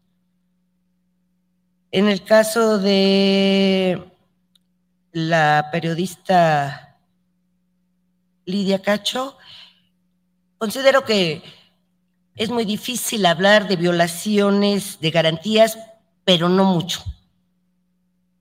¿Hay violaciones de garantías o no hay violaciones de garantías? Lo que pasa es que en ese entonces eh, la facultad que estaba prevista para la Suprema Corte decía que tenían que ser por violaciones graves de garantías. Pero estoy de acuerdo que hay o no hay. Y finalmente la de si hay o no corrupción en el Poder Judicial Federal. Eh, yo le puedo decir que no puedo hablar de algo que yo, en lo personal, no he tenido conocimiento de corrupción en el Poder Judicial Federal. Senador, si tuviera algún comentario al respecto. Gracias. Hay, hay dos eh, todavía asuntos que le pediría que si pudiéramos comentar, el tema de Carmen Aristegui. Ahorita los vuelvo a repetir. Ahorita los vuelvo a repetir. Eh, eh, en mi pregunta, y tal vez por lo escueto de las respuestas, no logro encontrar la esencia de lo que estoy tratando de, de, pedirle a usted, que es cuál debe de ser el papel de la Corte en una coyuntura compleja del país. Escuchar de usted su opinión ha sido por lo menos de un año para acá un año complejo. Le cito, aunque usted señala que no ha conocido de casos de corrupción, eh, encuestas o percepciones, me imagino que usted también platica con la gente y puede tener algunas impresiones. sin que necesariamente eso signifique que conozca casos en concreto. Por eso quisiera no quedarnos en lo reducido del análisis, sino en lo amplio. Eh, el CESOP, Centro de Estudios Sociales y de Opinión Pública, señala, y no le va mejor al Poder Legislativo, pero ahorita estamos hablando del Poder, del poder Judicial, que un 55% de las personas encuestadas en eh, respecto a la percepción de corrupción del Poder Judicial en México han tenido que pagar un soborno, 55%. 55% de las personas encuestadas han tenido que pagar un soborno. Segundo, consideran que el 80%, el 80% de las personas consideran que el Poder Judicial es corrupto o extremadamente corrupto. Esta es una encuesta, repito, del CESOP que fue levantada para el 2013. Eh, ¿Qué le dice esto respecto a lo que usted me responde? Eh, ese es, vamos construyendo la, eh, usted se puede explayar cuando quiera. Perdón, ¿ya, ya concluyó, senador? Bueno, voy a, puedo repetir los casos que todavía falta de contestar. Como usted diga si concluyó su participación y damos el uso de los... Eh, ¿Cómo ve el país? ¿Cuál es el papel que debe de jugar la Corte? Usted está aquí con la intención de ser ministra. Esto, cuando usted responde que no ha visto la corrupción, esto por lo menos nos da un detalle de percepción de ciudadanos y ciudadanas en el país. Y si usted me puede detallar su opinión respecto a lo que definió eh, la Corte en el caso de Carmen Aristegui, quien pues definió no atraer el caso, usted lo había traído o no, por qué sí o por qué no. Y en el caso particular de la guardería ABC, en el cual se imputaron responsabilidades específicas, ¿cómo hubiera usted votado? Muchas gracias, senador. Bueno, eh, derivado de la visión que existe del país, yo creo que uno de los papeles fundamentales de la Suprema Corte de Justicia de la Nación es establecer precisamente los criterios conforme al cual se deben garantizar los derechos humanos a nivel de todas las autoridades del país, incluidas jurisdiccionales y administrativas. Eh, si hubiese traído o no el caso de la periodista Aristegui, eh, yo creo que sí, porque era un criterio importante en función no de la persona en sí misma considerada, o sea, no, independientemente que ella sea una, periodista reconocida, eh, no por ella misma se daría la atracción del caso, porque, sino porque era el establecimiento del criterio de en qué caso los particulares actúan como autoridad, que son criterios que todavía se están construyendo en la Suprema Corte de Justicia de la Nación. Entonces, ese caso en especial sí sería interesante el análisis que se podría realizar si en este caso, derivado de esa cuestión entre particulares, ese acto podría ser impugnable a través del juicio de amparo, derivado de la reforma al artículo que establece el amparo contra actos de particulares cuando actúen en funciones de autoridad o por, en función de la ley. Yo sí lo hubiera traído. No por ella, al margen de su reconocimiento, sino por el criterio que se pudiese establecer al respecto. Eh, y una pregunta. En el, ah, el caso de la guardería BC, yo hubiera votado con el proyecto del ministro Saldívar. Yo hubiera votado en función de establecer responsabilidades administrativas.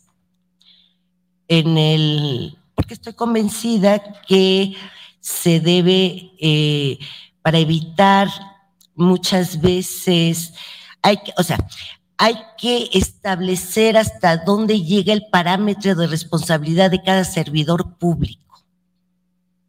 Lo que muchas veces queda únicamente en función de los que ejecutan o de funcionarios menores.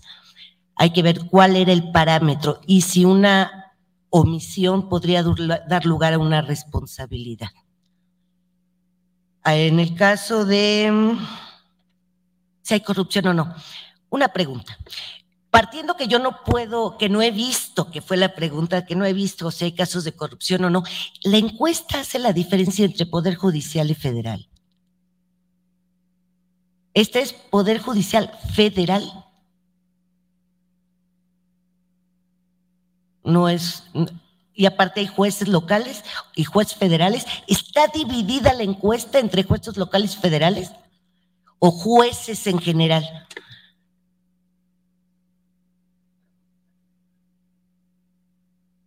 Y el 2015. Ese es el, y dicen que han, bueno, si eso es lo que refleja las encuestas, entonces es preocupante y tendría que combatirse. Qué joya, ¿no?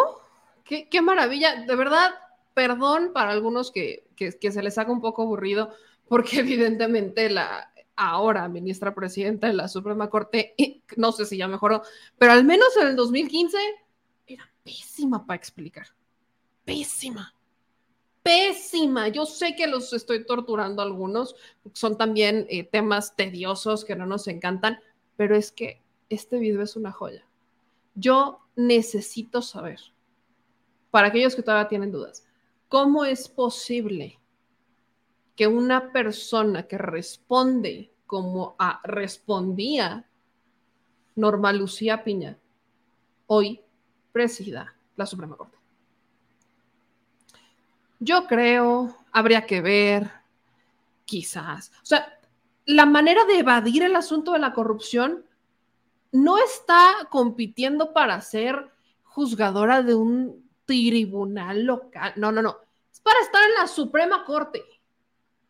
En la Suprema Corte no importa si es el Poder Judicial Federal o si son los tribunales locales, porque al final el único que tiene atribuciones sobre el Poder Judicial completo es la Suprema Corte. Es la máxima autoridad judicial de, del país, es un poder completo. Si algún caso no sale en su estado o si algún caso tiene evoluciona lo suficiente en algún tribunal de circuito, va a terminar en la Suprema Corte. Hay amparos que se terminan resolviendo en la Suprema Corte. La manera épica de evadir responder sobre la corrupción, argumentando, es que, o sea, bueno, a ver, dime si es este, federal o no. Disculpa. Luego, sobre el caso de Israel Vallarta. 10 años sin sentencia. Esta creo que era una de las preguntas más sencillas para la ministra Piña. 10 años en ese entonces sin sentencia. Quiero recordarles que la prisión preventiva de oficio es legal por dos años. No por diez, por dos. Dos. Partiendo de, si eres un abogado que sabe de leyes y sabes que la prisión, que la ley dice que la prisión preventiva de oficio, la prisión preventiva justificada no puede superar los dos años, ¿por qué diantres justificas tu respuesta diciendo que, pues, bueno, sí, lleva 10 años sin. Pues habría que ver. ¿Qué habría que ver? ¿Qué habría que ver? Eso es por un lado. Por el otro, dice que ella hubiera, pues, analizado bajo el mismo criterio con el que se hizo lo de Florence Cassés. Pero eso no quiere decir que hubiera votado igual. O sea, habría que ver si también hubo violaciones en el debido proceso y a los derechos humanos con Israel Vallarta. Es que como, como el caso de Israel Vallarta, pues no lo vieron millones de personas, pues obvio no sabe.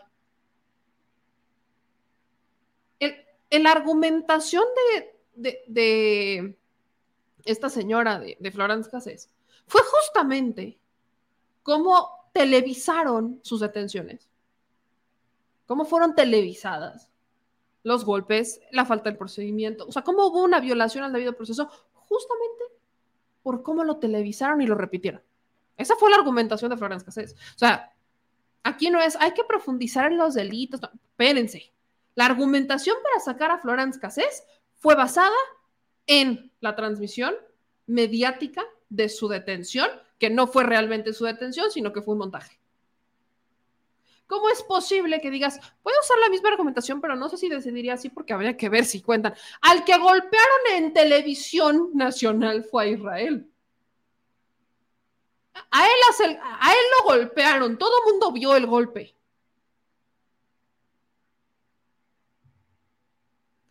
Insisto, sorprendente, ¿eh? Ese caso sigue vigente hoy.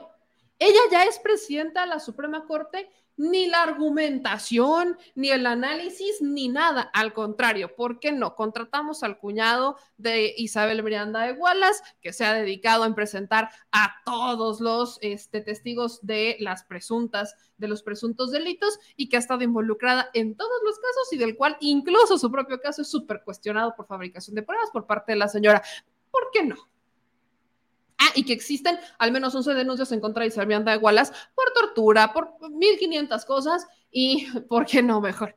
Eh, es que ella quería eh, juzgar con perspectiva de género y enfocar en los derechos humanos. Vean qué gran ejemplo acaba de dar siendo presidenta de la Suprema Corte. Dejen ustedes de ministra, no es presidenta y venga chepa acá a familiares de Isabel Miranda de Wallace. Es más, ábranle la puerta a los expedientes de Isabel Miranda de Wallace y que se vaya como hilo de media. A las pruebas me remito. El caso de Lidia Cacho. Es que hay violaciones que pueden ser sí violaciones. Es un tema de tortura, señora. Lidia Cacho acusa tortura. ¿Escucharon su cantinfleo? Si no, regrésenle porque es, es épico. O sea, es que pareciera difícil hablar de violaciones, pero entonces no es difícil porque o hay violaciones o no hay violaciones. Y habría que ver si son violaciones fundamentales o no son violaciones. Señora, es tortura. Tortura. ¿Considera que esa es una violación fundamental? Sí, no, ¿por qué? Punto. No, no, no, le dio toda la vuelta. Yo no sé cómo esta señora llegó a ser presidenta de la Suprema Corte, no lo logro entender, más que por las palancas, por las palancas con Peña Nieto. Porque hasta le dice, creo que primo, compadre, no sé qué, a Osorio Chong. Osorio Chong era secretario de gobernación en ese entonces, entonces, pues vaya. Y por mucho que me encantaría decirles, ya acabé, no he acabado, porque todavía se acordarán como en de las primeras preguntas que le hace Ríos Peter es, pues, ¿por qué llegó? ¿no? ¿Cuáles son sus méritos? Pues se lo vuelve a preguntar Ríos Peter se lo volvió a preguntar Ríos Peter que pues qué méritos hacían que ella estuviera en la Suprema Corte, o sea, ahora sí que como pa' qué no, básicamente. Y, yo creo que este, este video es una joya para que ustedes lo compartan, para que entiendan por qué nos quejamos de Norma Lucía Piña. No es porque es mujer, es porque así llegó a la Suprema Corte. Contexto de país, eh, usted omitió darme su visión. Eh, pareciera ser que hay graves contradicciones, eh, incluso en nuestro marco jurídico, que en varias de las respuestas que usted ha venido dando le quisiera yo pedir que ahondara. Cuando Marta Tagle, la primera pregunta que le hizo, comentaron sobre la participación del ejército en temas de seguridad pública, usted se limitó a decir que está prohibido en la Constitución. Sin embargo, esto ocurre fuera de una consideración de glosario jurídico, eh, la participación del ejército en temas que tienen que ver o que inciden en las actividades de seguridad ocurre. Y la, cuando usted contestó que eso está prohibido por la Constitución, implícitamente me salió la idea de que eso es ilegal. Quisiera oír su detalle sobre ese punto, porque como no lo expuso demasiado con Marta Tagle, ¿qué se tiene que hacer? Cuál es su planteamiento. Y lo quiero ligar a lo que le contestó usted a Laida Sansores, porque cuando ella le planteó sobre el principio pro, persona, usted eh, citó escuetamente a la Comisión Interamericana de Derechos Humanos, subrayó que para temas de paz y seguridad nacional esto eh, estaba posibilitado, esto era posible.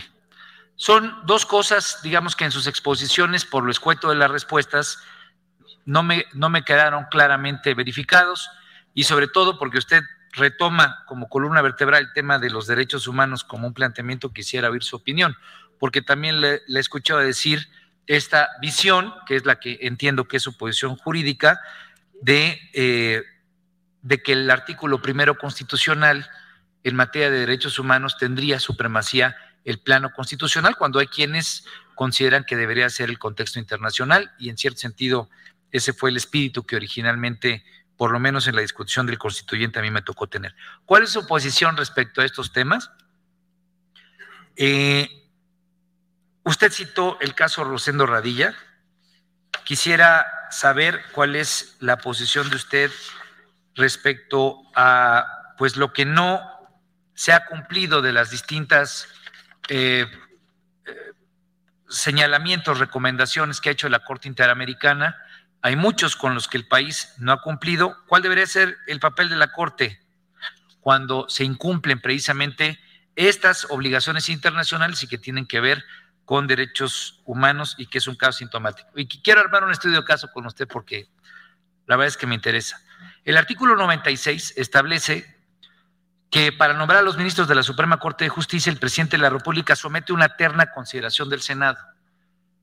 Yo llevo debatiéndome desde que se presentó esta terna sobre qué condiciones o qué características tiene que tener esta terna, entendiendo que la terna es para que el Senado y sus integrantes podamos tomar una decisión.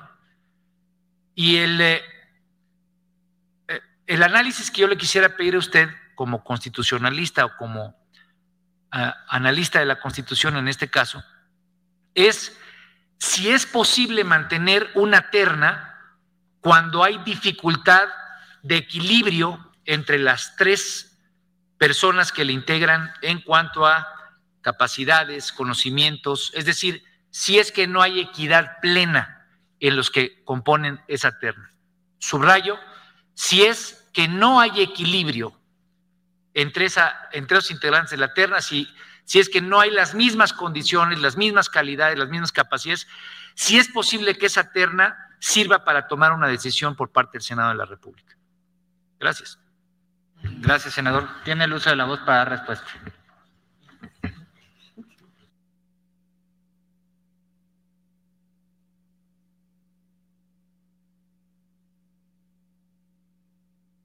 A lo mejor eh, fui demasiado corta en la, en la respuesta. Eh, en sentido, lo que pasa es que cuando la senadora Marta Tagle me preguntó en el sentido de que está prohibido, si la constitución no lo establece, fue demasiado corta, pero yo parto de que eh, si la constitución no lo permite, pues entonces tendría que analizarse a la luz de la constitución si es eh, si es válido o no es válido. ¿Me explico? No.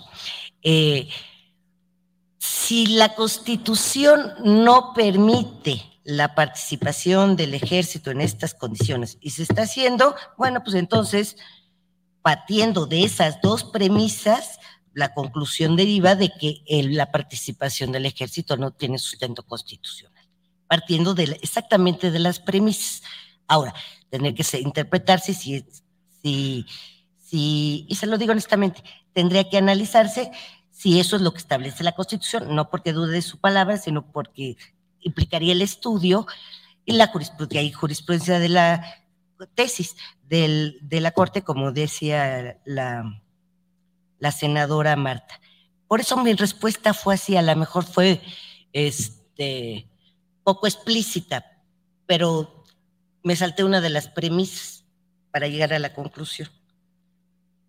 En cuanto al caso Rosendo Radilla, eh, ah, perdón, el de...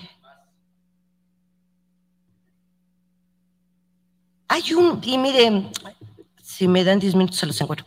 Hay una tesis de la segunda sala de la Suprema Corte de Justicia de la Nación que se sustenta en que la Convención Americana de Derechos Humanos establece la permisión de restricciones. Y existe, es aislada, es segunda sala. Ahora, no me, no recuerdo exactamente ni el artículo de la Convención Americana que menciona ni el supuesto, pero es de la segunda sala, décima época, eh, no me acuerdo si es de la ministra Margarita Luna Ramos, es décima época, segunda sala reciente, ¿sí? que establece que conforme a la Convención Interamericana de Derechos Humanos sí se permiten las restricciones. ¿En qué supuestos y en qué artículo está? Ahí está la, la tesis, es aislada, pero ahí está. Ahora, eh, en relación a la paz y seguridad de las personas, eh, en relación a la pregunta de la senadora Laida Sansore, ¿cuál era?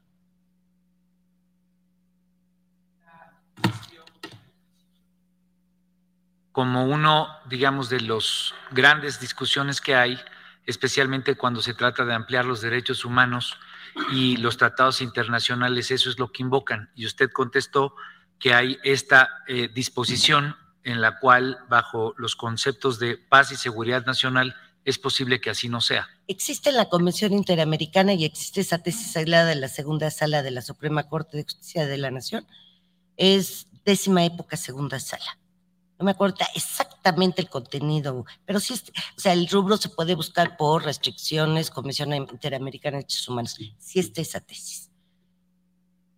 En cuanto a la terna, le soy sincero, no me, el equilibrio no me toca a mí juzgar ese tema. Ese tema le corresponde a este honorable Senado.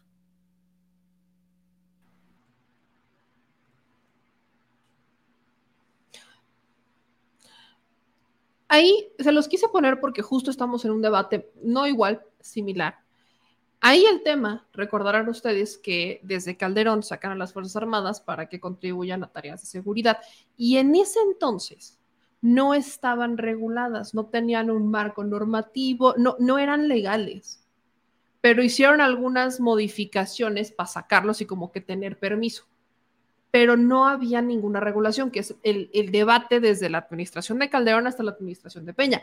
Ninguna de las dos administraciones, y eso que la de Peña tenía mayoría amplia, pudieron darle un marco normativo a las Fuerzas Armadas. Ahí la constitución decía que no podían las Fuerzas Armadas desempeñar tareas de seguridad pública.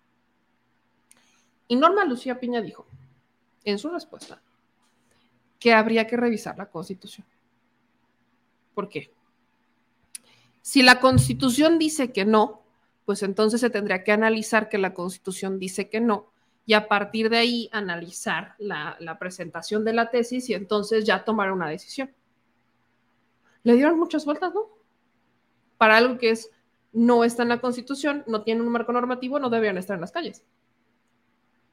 Denles un marco normativo y hablamos. No, esa no. Esa no fue su respuesta. Eso no nos interesó en 2015. ¿Alguien dijo algo? No, para nada. ¿Y esta señora? Gracias a eso se convirtió en ministra de la Suprema Corte. Sobre la equidad, la, que estuvieran parejos, porque pues, a los senadores, prácticamente lo que Armando Ríos Peter le dijo de manera elegante es, todos están muy brutos. ¿Cómo, o sea, qué considera usted que, cómo deberían estar armadas estas ternas para elegir a los mejores candidatos, porque en este momento prácticamente le dijo, no sabemos ni por quién votar. De manera elegante se lo dice Ríos Peter. Y la respuesta de Norma Lucía Piña es, es que eso yo no lo debería de saber. Disculpa. Disculpe, señora. Por ahí leí algunos de sus comentarios que me decían, no, es que ella ya, eh, ya pasaron ocho años, seguramente ya, ya cambió, ya mejoró, ya en ocho años hasta te, haces otra licenciatura, una maestría, un doctorado. Sí, posiblemente sí, tienen razón. Pero ¿En ocho años vas a cambiar la manera en la que piensas? En ocho años, o sea, se supone, perdón que se los diga, pero se supone que a esas alturas ellos ya son expertos para entender, o sea, para llegar a la Suprema Corte, se supone que ya son los expertos. Se supone que son expertos en la Constitución y no estoy diciendo que se la sepan de memoria, pero sí que medio sepan qué dice cuestiones básicas, sobre todo cuando es un debate nacional y estás luchando por ser presidente de la Suprema. Bueno, que luchando es muy teórico, porque así como que, uy, ¿cuánto luchó? No Se supone que cuando vas a entrar a la Suprema Corte, ya, ya, ya tienes claro el panorama, ya sabes cómo están las cosas.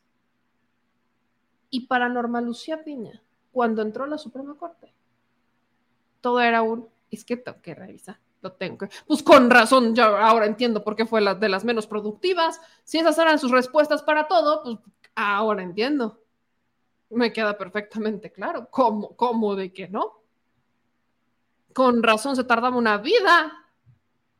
Pues si para todo le dudaba y para todo no es que, o sea, prácticamente yo siento, y esta es mi opinión personal, que Norma Lucía Piña, para resolver algo tiene que pedir permiso.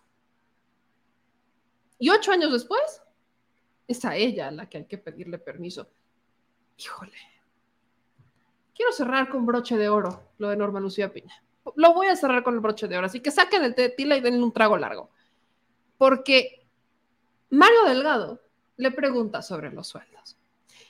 Que esos siguen sin tocarse. Recordarles que en esta administración, recordarles el presidente se baja el sueldo, no deben ganar más que el presidente, pero ellos se ampararon, toda la Suprema Corte se ampara para evitar ganar menos que el presidente.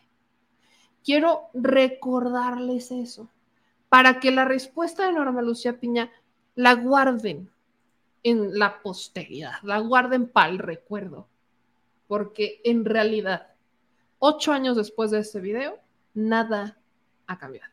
Más que la dicción de Norma Lucía Piña, el presupuesto de Norma Lucía Piña y que ahora lee un prompter. Tiene la voz. Muchas gracias. Eh, a mí me gusta en, su exposición en el Pleno y cómo eh, aborda la justicia y la, democracia y también delinea un poco de manera personal cuál es el compromiso con, con la justicia eh, cómo eh, nos menciona usted eh, que el acto de juzgar como una forma de vida, el acto de juzgar como, como razón o pasión, maestría y, modestia. Creo que uno de los problemas que tenemos en, en, nuestro país es el gran descrédito que hay sobre la mayoría de las instituciones, incluyendo las de justicia. usted nos dice también que la legitimación de un ministro o ministra de la Suprema Corte de Justicia se construye con transparencia. ¿Qué opina usted de que si usted es elegida como ministra, pues va a tener un sueldo al año de 6 millones 769 mil pesos en un país donde 60 millones de mexicanos no, no les alcanza para comprar la canasta básica. ¿Cómo les decimos, cómo nos legitimamos entre ellos como juzgadores, como eh, garantes, como encarnación de la justicia, cuando pues se va a tener un salario realmente ofensivo para la mayoría de los mexicanos. El presupuesto para la Corte en el 2016 es de 5 mil millones, más de 5 mil millones de pesos, convirtiéndolo en uno de los órganos de justicia más caros en todo el planeta. Es la vida de un ministro una vida consagrada a los valores, al valor de la justicia, o es una vida de privilegios? ¿Qué mensaje, qué le diría usted a los mexicanos que ven en este salario como una ofensa y una, pues una de los orígenes de falta de legitimidad de la justicia en, la mayoría de ellos. Gracias. ¿Estaría, usted dispuesta a tener un salario menor? ¿Cuánto cree que debe ser el salario de los ministros de la Corte? Gracias, senador.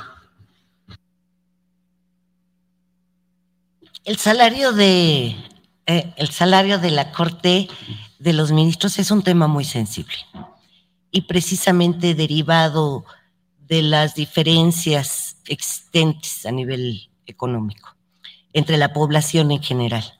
La Constitución ya estableció que un ministro no puede ganar más que el presidente de la República. Ese es el límite para, para ganar También establece la, la Constitución como una, una, un factor para, para la independencia de jueces, magistrados y ministros que no puede haber una reducción del sueldo, porque es una garantía eh, prevista en la propia Constitución en función de que se haga objetivo el valor de la independencia.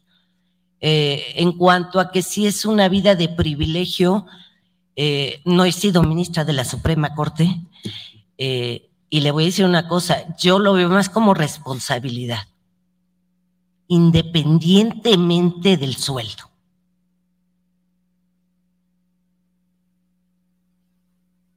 Muchas gracias. Senador, no sé si un...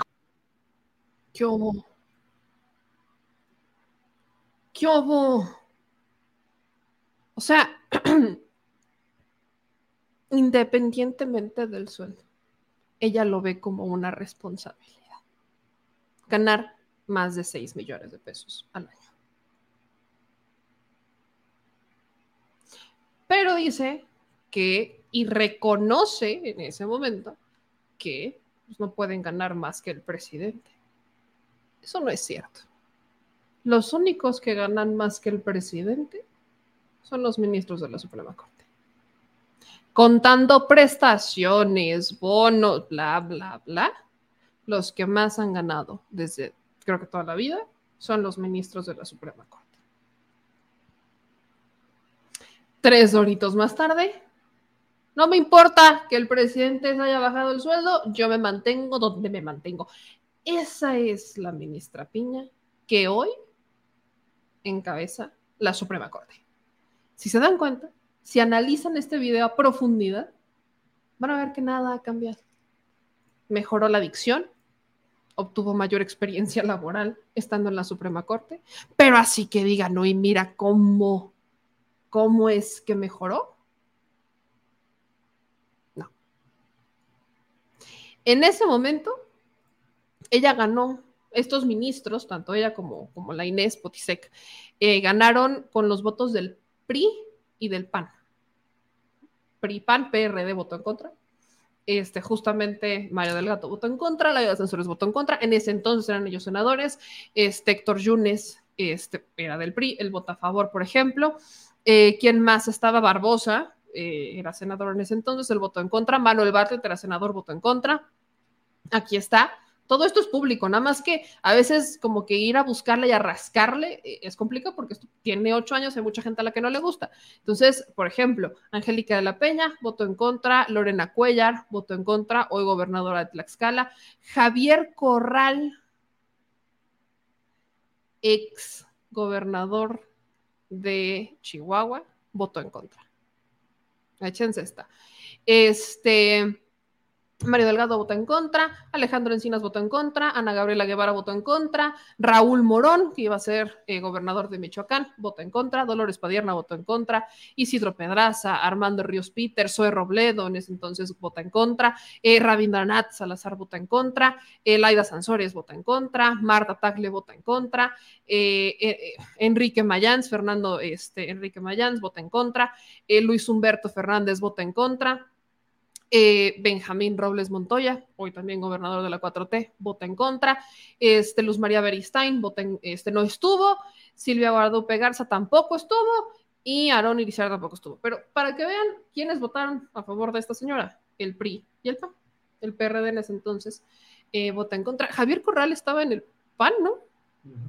Creo que fue el único banista que votó en contra. Javier Corral. Ahí está y tenemos que aguantarnos cuatro años a Norma Lucía Peña, son cuatro años.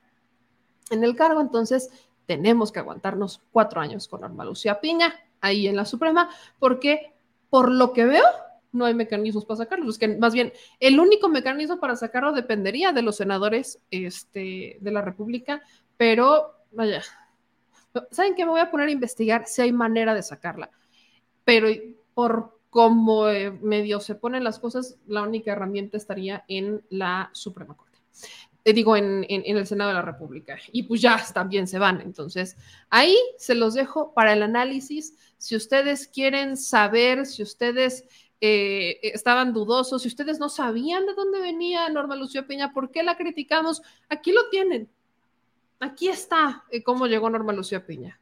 Ustedes saquen sus propias conclusiones. El video es público en, la página del Senado. Ahí está. En ocho años quizás agarres más experiencia, lo entiendo, pero los vicios no, no, se van. La ideología no cambia en ocho años tan así como de, de, pasar de decir, no, pues es que aquí yo, este, perspectiva en derechos humanos, sí, vaya, insisto con esto de los vicios. Hace ocho años ella hablaba de los derechos humanos y perspectiva de género y no sé qué. ¿En dónde está esa perspectiva? Porque yo no la veo. Y ahí está el caso de Vallarta, y ahí están el caso de Florence Cassés, el de Vallarta, está el caso de Lidia Cacho, que son casos que todavía están vigentes. Está el, cacho, el, caso, por ejemplo, de Carmen Aristegui, de la guardería BC. Ahí están todas las respuestas de Norma Lucía Piña en 2015, cuestionada por organismos no gubernamentales, como todos los que estaban en la Terra en ese entonces por no ser destacados. Estaba prácticamente reprobada en productividad. Y su argumento es, que leo mucho. Pues así como que se note, se nota, se nota. No. Ahí lo tienen. Para que ustedes generen su propio criterio. Así que compartan este video, de verdad, no tiene pierde, compártanlo, para que todavía más personas abran los ojos y entiendan de dónde viene Norma Lucía Piña y por qué está justificada la crítica hacia la señora. Ahora vámonos con nuestro último segmento porque hay noticias en el ramo migratorio.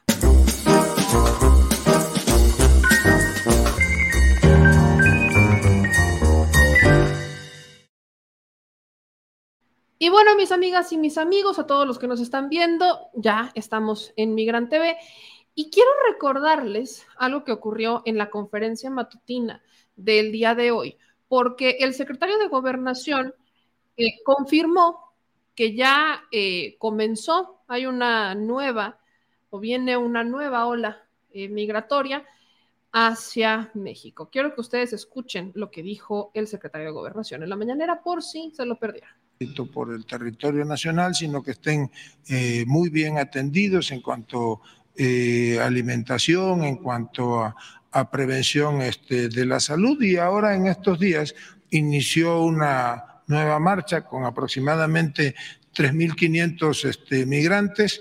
Instituto Nacional de Migración, apoyado con la Guardia Nacional y las instancias de gobierno federal y de los gobiernos estatales, estamos al pendiente del desarrollo de esta, de esta nueva caravana y les estamos proporcionando toda la atención que se requiere. Nada más para especificar, eh, secretario, con respecto a la cuestión del presidente, ¿habrá algún video que... Ahí está. Evidentemente es como más importante para los medios en este momento, pues ver el tema del presidente, algunos de ellos, pero en realidad esto es importante. Hay una nueva caravana migrante que salió desde Tapachula. Ellos, eh, y quiero que tengan eso, es alrededor de 3 mil migrantes, no es chiquita. Casi 4 mil. Son ya casi 4 mil casi 4 mil. Y su movilización es para exigir justicia por la muerte de 40 personas en el incendio de la estación migratoria en Ciudad Juárez en marzo. Este contingente partió a la primera hora de Tapachula, frontera con Guatemala, con destino hacia la Ciudad de México para reclamar al gobierno que castiga a los responsables de la tragedia. Eh, Irineo Mujica, de la organización Pueblos Sin Fronteras, con quien ya hemos platicado, es el que convoca esta movilización y dijo que están pidiendo que el titular del Instituto Nacional de Migración, Francisco Garduño, sea juzgado, se cierren definitivamente todas las estaciones migratorias del país, se desmilitarice al Instituto Nacional de Migración y que se ofrezcan formas ágiles de regularización para los eh, migrantes. Ellos están evidentemente en un son de protesta y ellos esperan llegar en poco más de una semana a la Basílica de Guadalupe en la Ciudad de México para exponer sus demandas. Eh, vienen salvadoreños, vienen venezolanos, o sea, es una caravana migrante también en son de protesta. Eh, quiero que lo, tengan como contexto. Aquí hay algunas imágenes de cómo vienen en esta caravana, quiero que ustedes también las vean. Vean nada más.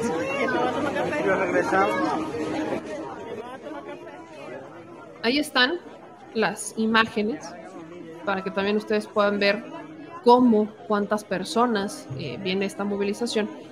Y en realidad aquí hay un debate, porque ya los ministros de la Suprema Corte, aquí empieza lo complicado dentro de eso, dentro de lo que piden los migrantes es que se desmilitarice al Instituto Nacional de Migración.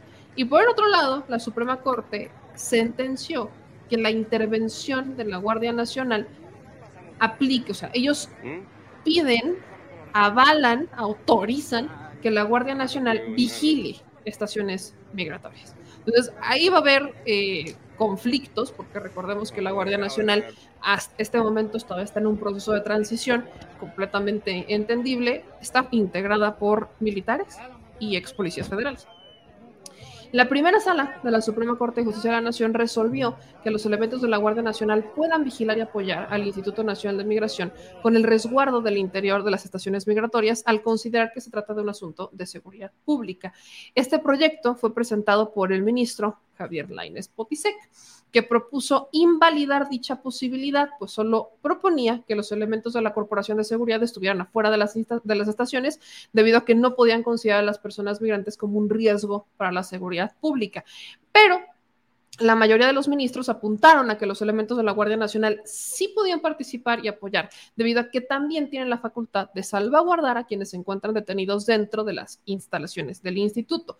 Entre los ministros que defienden este punto estuvo Arturo Saldívar, quien recordó justamente la tragedia de la estación migratoria de Ciudad Juárez, donde la seguridad local estaba a cargo de una institución privada que no contaba con los elementos necesarios, por lo que dijo la Guardia Nacional es la que eh, puede salvaguardarla. También fue el propio ministro Saldívar que eh, puntualizó que aceptar la labor de la Guardia Nacional no implica criminalizar o realizar una persecución en contra de las personas migrantes, sino por el contrario, tendrán que ser, eh, pues, tendrán que solicitarlo de manera adecuada, fundada y motivada. Eh, Loreto Ortiz, ella también pidió a los ministros recordar cuál es la situación actual de las personas migrantes, ya que ella sentenció que evidentemente ellos han enfrentado situaciones bastante adversas, donde han sido incluso víctimas de violación de derechos humanos, por lo que el Estado mexicano es el que debe actuar para frenar dichos actos. Ella dijo que esto amerita una reacción frontal y directa por parte del Estado mexicano y pues esta propuesta fue este, aprobada por unanimidad. El proyecto del ministro Laines lo tuvieron que echar atrás para poderlo modificar y resaltaron que la intervención de la Corporación de Seguridad no implica criminalizar la seguridad de los migrantes. Además, destacó que dentro de sus actividades, esto es bien importante, los elementos podrán inspeccionar documentos siempre y cuando sea de manera subordinada al Instituto Nacional de Migración. Este, en detalle, los ministros avalaron que la Guardia Nacional pueda asegurar y resguardar a personas extranjeras, así como las instalaciones de las estaciones migratorias, pero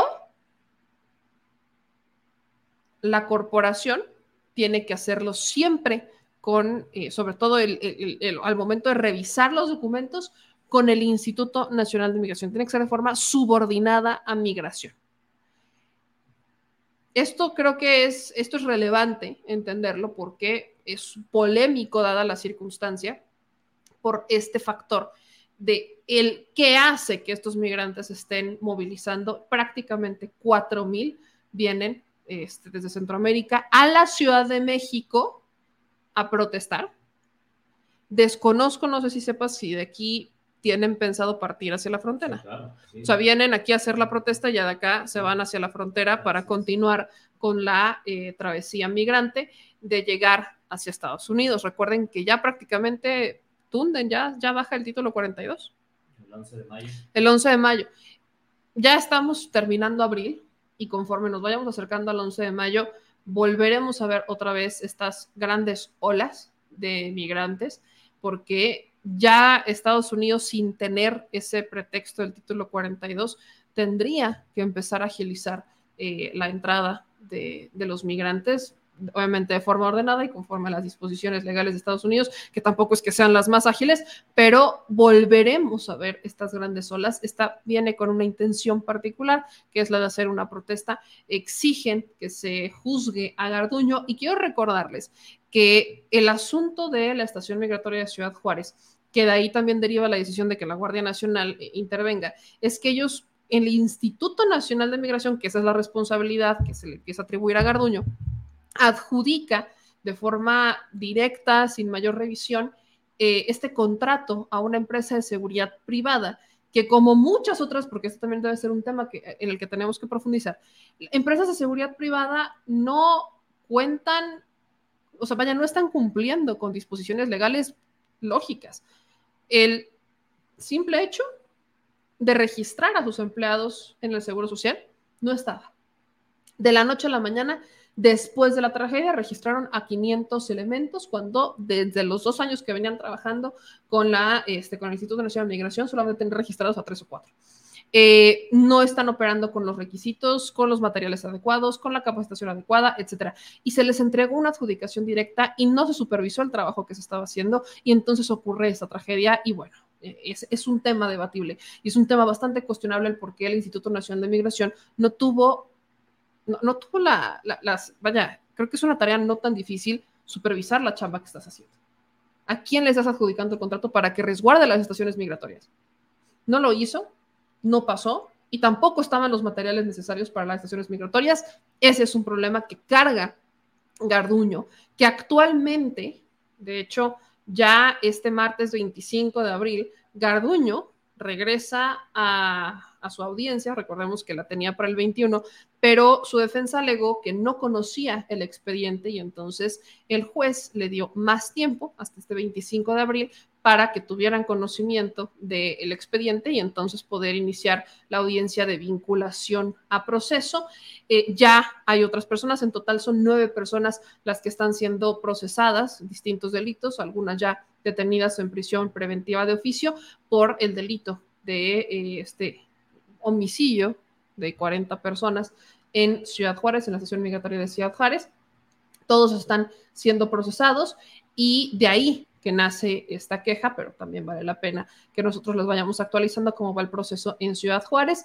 Recordar que también sobre Garduño no solamente es el tema de Ciudad Juárez, sino que en eh, Tabasco también ocurrió una situación similar a la de Ciudad Juárez, donde también hubo fallecidos, sí menos, pero también hubo fallecidos, y ahí no se hizo eco, como que no se escuchó mucho esa noticia, pero los juzgados, o al menos la, Fiscalía General de la República, presentó estos dos casos para ir sobre los más altos mandos en el Instituto Nacional de Migración. Esta nueva caravana, pues está exigiendo estas eh, justicia en el, en el tema de Ciudad Juárez, y el presidente, pues también recordar que estaba en proceso de avanzar con el nuevo Instituto Nacional de Migración, que ya estaría encabezando de manera honoraria el padre Alejandro Solalinde, con el que claramente Irineo no comparte este, ideología. Recordemos que Irineo, que también ya lo hemos entrevistado acá, Irineo Mujica, que es el que está movilizando a todas estas personas, y el padre Solalinde tienen claras diferencias sobre eh, los temas migratorios y pues este es un tema que abarca no solamente los intereses políticos, sino también intereses económicos y lo más importante, que es lo que menos se ve, la travesía de estas personas de querer una vida mejor. Vienen con familias enteras, niños, o sea, vienen familias enteras por querer buscar una vida mejor y ese mito ya del sueño americano, que si bien es cierto van a ganar en dólares, pues recordar que muchas personas creen que ya van a tener la vida resuelta eh, estando en Estados Unidos. Muchos jóvenes, sobre todo, eh, van por esa vía, ya no tanto como antes de saber que, y me lo han dicho algunos de ustedes en sus comentarios, muchos migrantes eh, que ya tienen tiempo en Estados Unidos, algo que nos han dicho es, si van a venir más, que sepan algún oficio. Recuerdo cuando estuvimos en San Diego y en Los Ángeles, digo en San Francisco y en Los Ángeles, lo que nos decían era eso, si van a venir, pues al menos que que sepan algún oficio, porque hay muchos que están llegando sin saber oficios y les está costando trabajo. La mecánica que conocemos es que muchos ya se van teniendo un trabajo asegurado del otro lado porque tienen un conocido, un amigo que ya se los aseguró, sobre todo en áreas de construcción y demás. Pero esto todavía es, es un tema al que hay que visibilizar. Aquí hay un comentario que dice Alex Balbor, que considero importante. Dice, aquí en Querétaro, la radio promueve la caravana e incita a la movilización a hacer desmanes en la frontera con bandera de protesta por lo sucedido con los 39 migrantes. La frontera se va a poner más complicada. Híjole. Lo que viene para Ciudad Juárez. Lo que viene para Ciudad Juárez, exacto, para todos los eh, municipios que están en la frontera va a ser muy complicado. Eh, por ejemplo, hablemos del caso de Chihuahua, ¿no?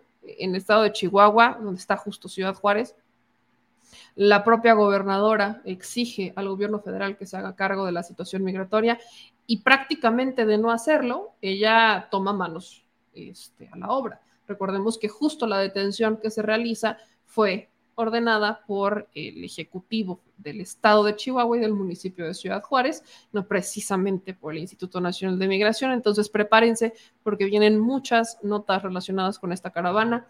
El secretario de Gobernación lo que dice en la mañana es que ellos van a estar pendientes, van a estar al pendiente al 100%, este, de esta, de esta caravana y justamente dice Adán Augusto que le tienen que dar todo el seguimiento y que van a poner a disposición, pues, evidentemente, todo el desplegado del Instituto Nacional de Migración por lo que queda. Y ahora la Guardia Nacional. Entonces, prepárense para más notas de estos. Yo, yo solo quiero decir una cosa, si hay, quizás, no sé, en, como en algún momento entrevistamos a Irinea Mujica, quizás puedo pensar, déjenme debrayar un poco, que algunos no voy a decir cuántos, pero quizás algunos puedan, algunos de estos este, migrantes que vienen de, Centroamérica puedan llegar a escuchar este video. Yo sé que es difícil, no lo sé por experiencia, pero sé lo difícil que es dejar tu casa con un sueño de buscar lo mejor. Eso, eso sí lo sé. Pero llegar a otro país a hacer desmanes, no creo que sea lo correcto. Es más, estoy segura que no es lo correcto. Llegar con la idea de, de protestar por una injusticia, lo entiendo. Pero ya convocar a hacer desmanes, eso es politiquería. Eso no ayuda. Lejos de ayudarles, sea quien sea, quien sea y no sé si es el propio Irineo, sea quien sea, que esté motivándolos a hacer los desmanes.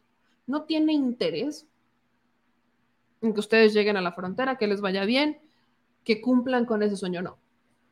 Su interés es provocar. Su interés es que los detengan. Su interés es provocar una tragedia. Sí, son soldados de infantería. Exactamente, son soldados de infantería. Lo que la persona que les esté diciendo vamos a hacer desmanes, hagan desmanes, los está utilizando para provocar problemas entre políticos en México. Los están usando. Punto. Si ustedes realmente vienen con el interés de construir una vida mejor para sus familias, no lo hagan. Porque lo que están haciendo es arriesgarlos a que ocurra una tragedia como la de Ciudad Juárez para tener un argumento político. Son tiempos electorales. Y cada que se acercan los tiempos electorales vemos otra vez estas olas migrantes, mucho más fuertes de lo normal. Y no estoy generalizando. Solamente no se dejen usar. No lo hagan. Ahí va a estar la Guardia Nacional. Y además van a estar los elementos de los estados. No lo hagan. Puedo entender el enojo, el coraje, puedo entender la desesperación, la preocupación, puedo entender la incertidumbre, pero que eso no sea motivo, motivo que ese no sea que, eso, que ese no sea el motivo exacto, que ese no sea el plomo que detone una tragedia. Que esa no lo sé. Que esa su motivación para llegar a la frontera y buscar ese futuro mejor, pero no el plomo para detonar una tragedia. Con eso yo creo que la, la dejaría.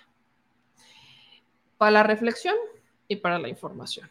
Así que pendientes con esta nueva ola migrante, cuatro mil personas aproximadamente, al menos en una semana más ya estarán en la Ciudad de México. Y esto, ¿tenemos otra cosa? ¿No ya no? Ah, ok. Y ahora sí, esto fue Migrante TV.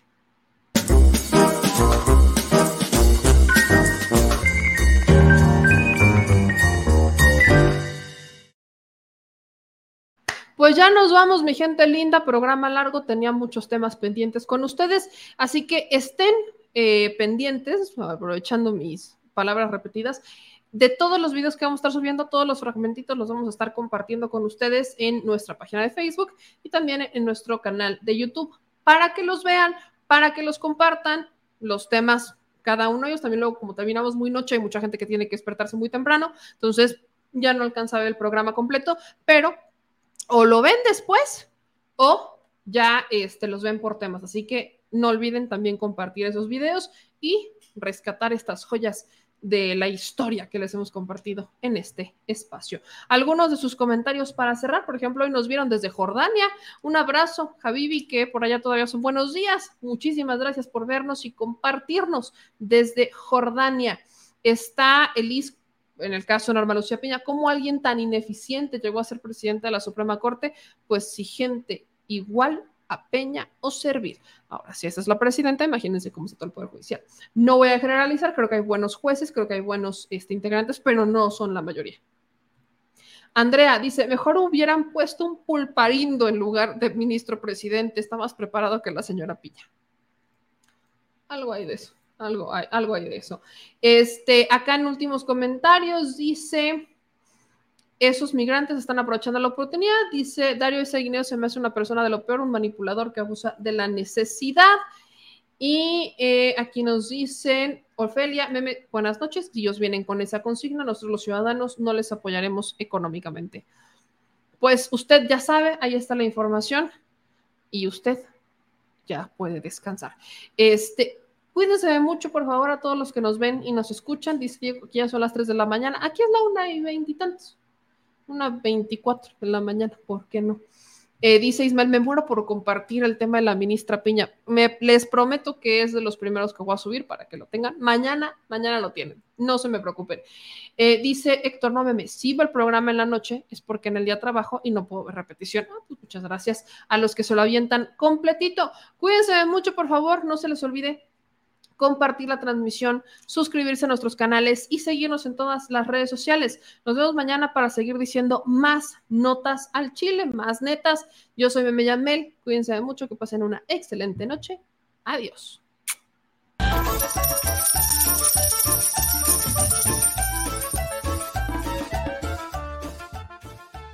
Al Chile Recuerda que una forma de apoyar nuestro proyecto e impulsarnos a generar más y mejor contenido es a través de los superchats en nuestras transmisiones en vivo. Solo tienes que dirigirte al recuadro donde escribes mensajes, darle clic al símbolo de moneda, colocar los datos de tu tarjeta bancaria, el monto a donar y de forma inmediata se verá reflejado en un recuadro de color con el mensaje de tu preferencia. Otra manera, por si no nos alcanzas a ver en vivo, es ir a la descripción de nuestro video de YouTube, darle clic a la liga de PayPal y repetir el proceso como en los superchats. Ese recurso llegará directo a nuestra cuenta bancaria. En Facebook también puedes apoyarnos de forma mensual. En el inicio de nuestra página encontrarás el botón Quiero colaborar. Ahí podrás adquirir una membresía que nos impulsará a seguir combatiendo la infodemia desde esta plataforma. Y si eres de los que no confía en la tecnología, puedes hacer un depósito o transferencia a nuestro número de tarjeta Banamex, desde cualquier establecimiento, banco y hasta tu aplicación móvil. Anótalo. El número es 4766-8415-9203-0897. Recuerda, esto es completamente voluntario y es una forma de apoyar e involucrarte más con este proyecto independiente. Hazlo tuyo y comparte.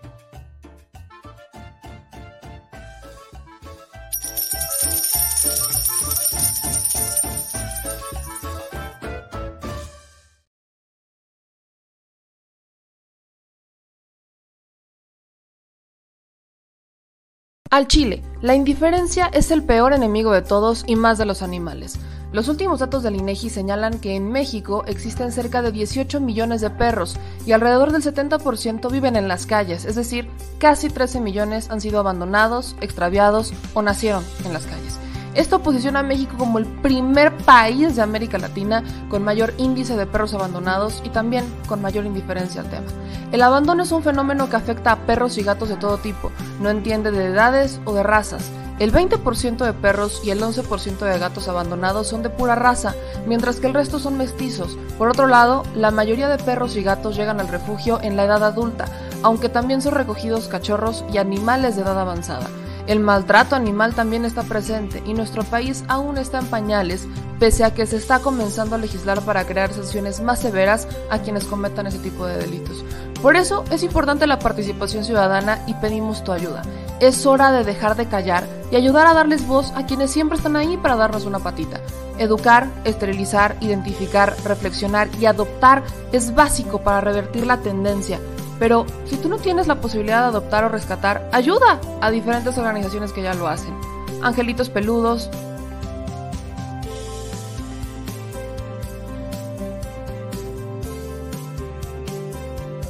Amor sin raza.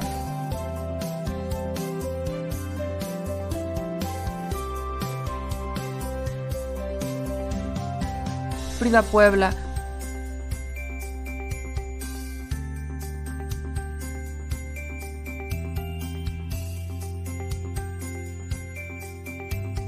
Rivera Rescue.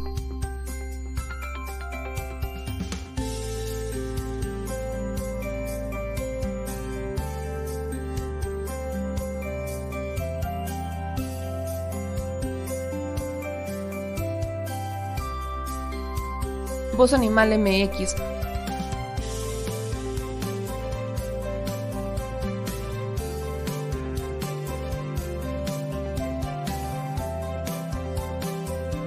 El albergue San Cristóbal,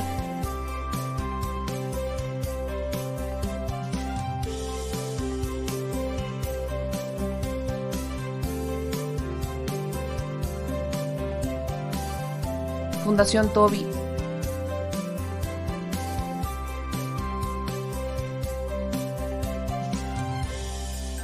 o Patitas Invisibles son algunas de las organizaciones a las que constantemente donamos y apoyamos, pero no es suficiente. Ayúdanos a que sean más voces las que salven vidas. Sus patitas, de verdad, pueden salvar tu vida. Difunde y dona.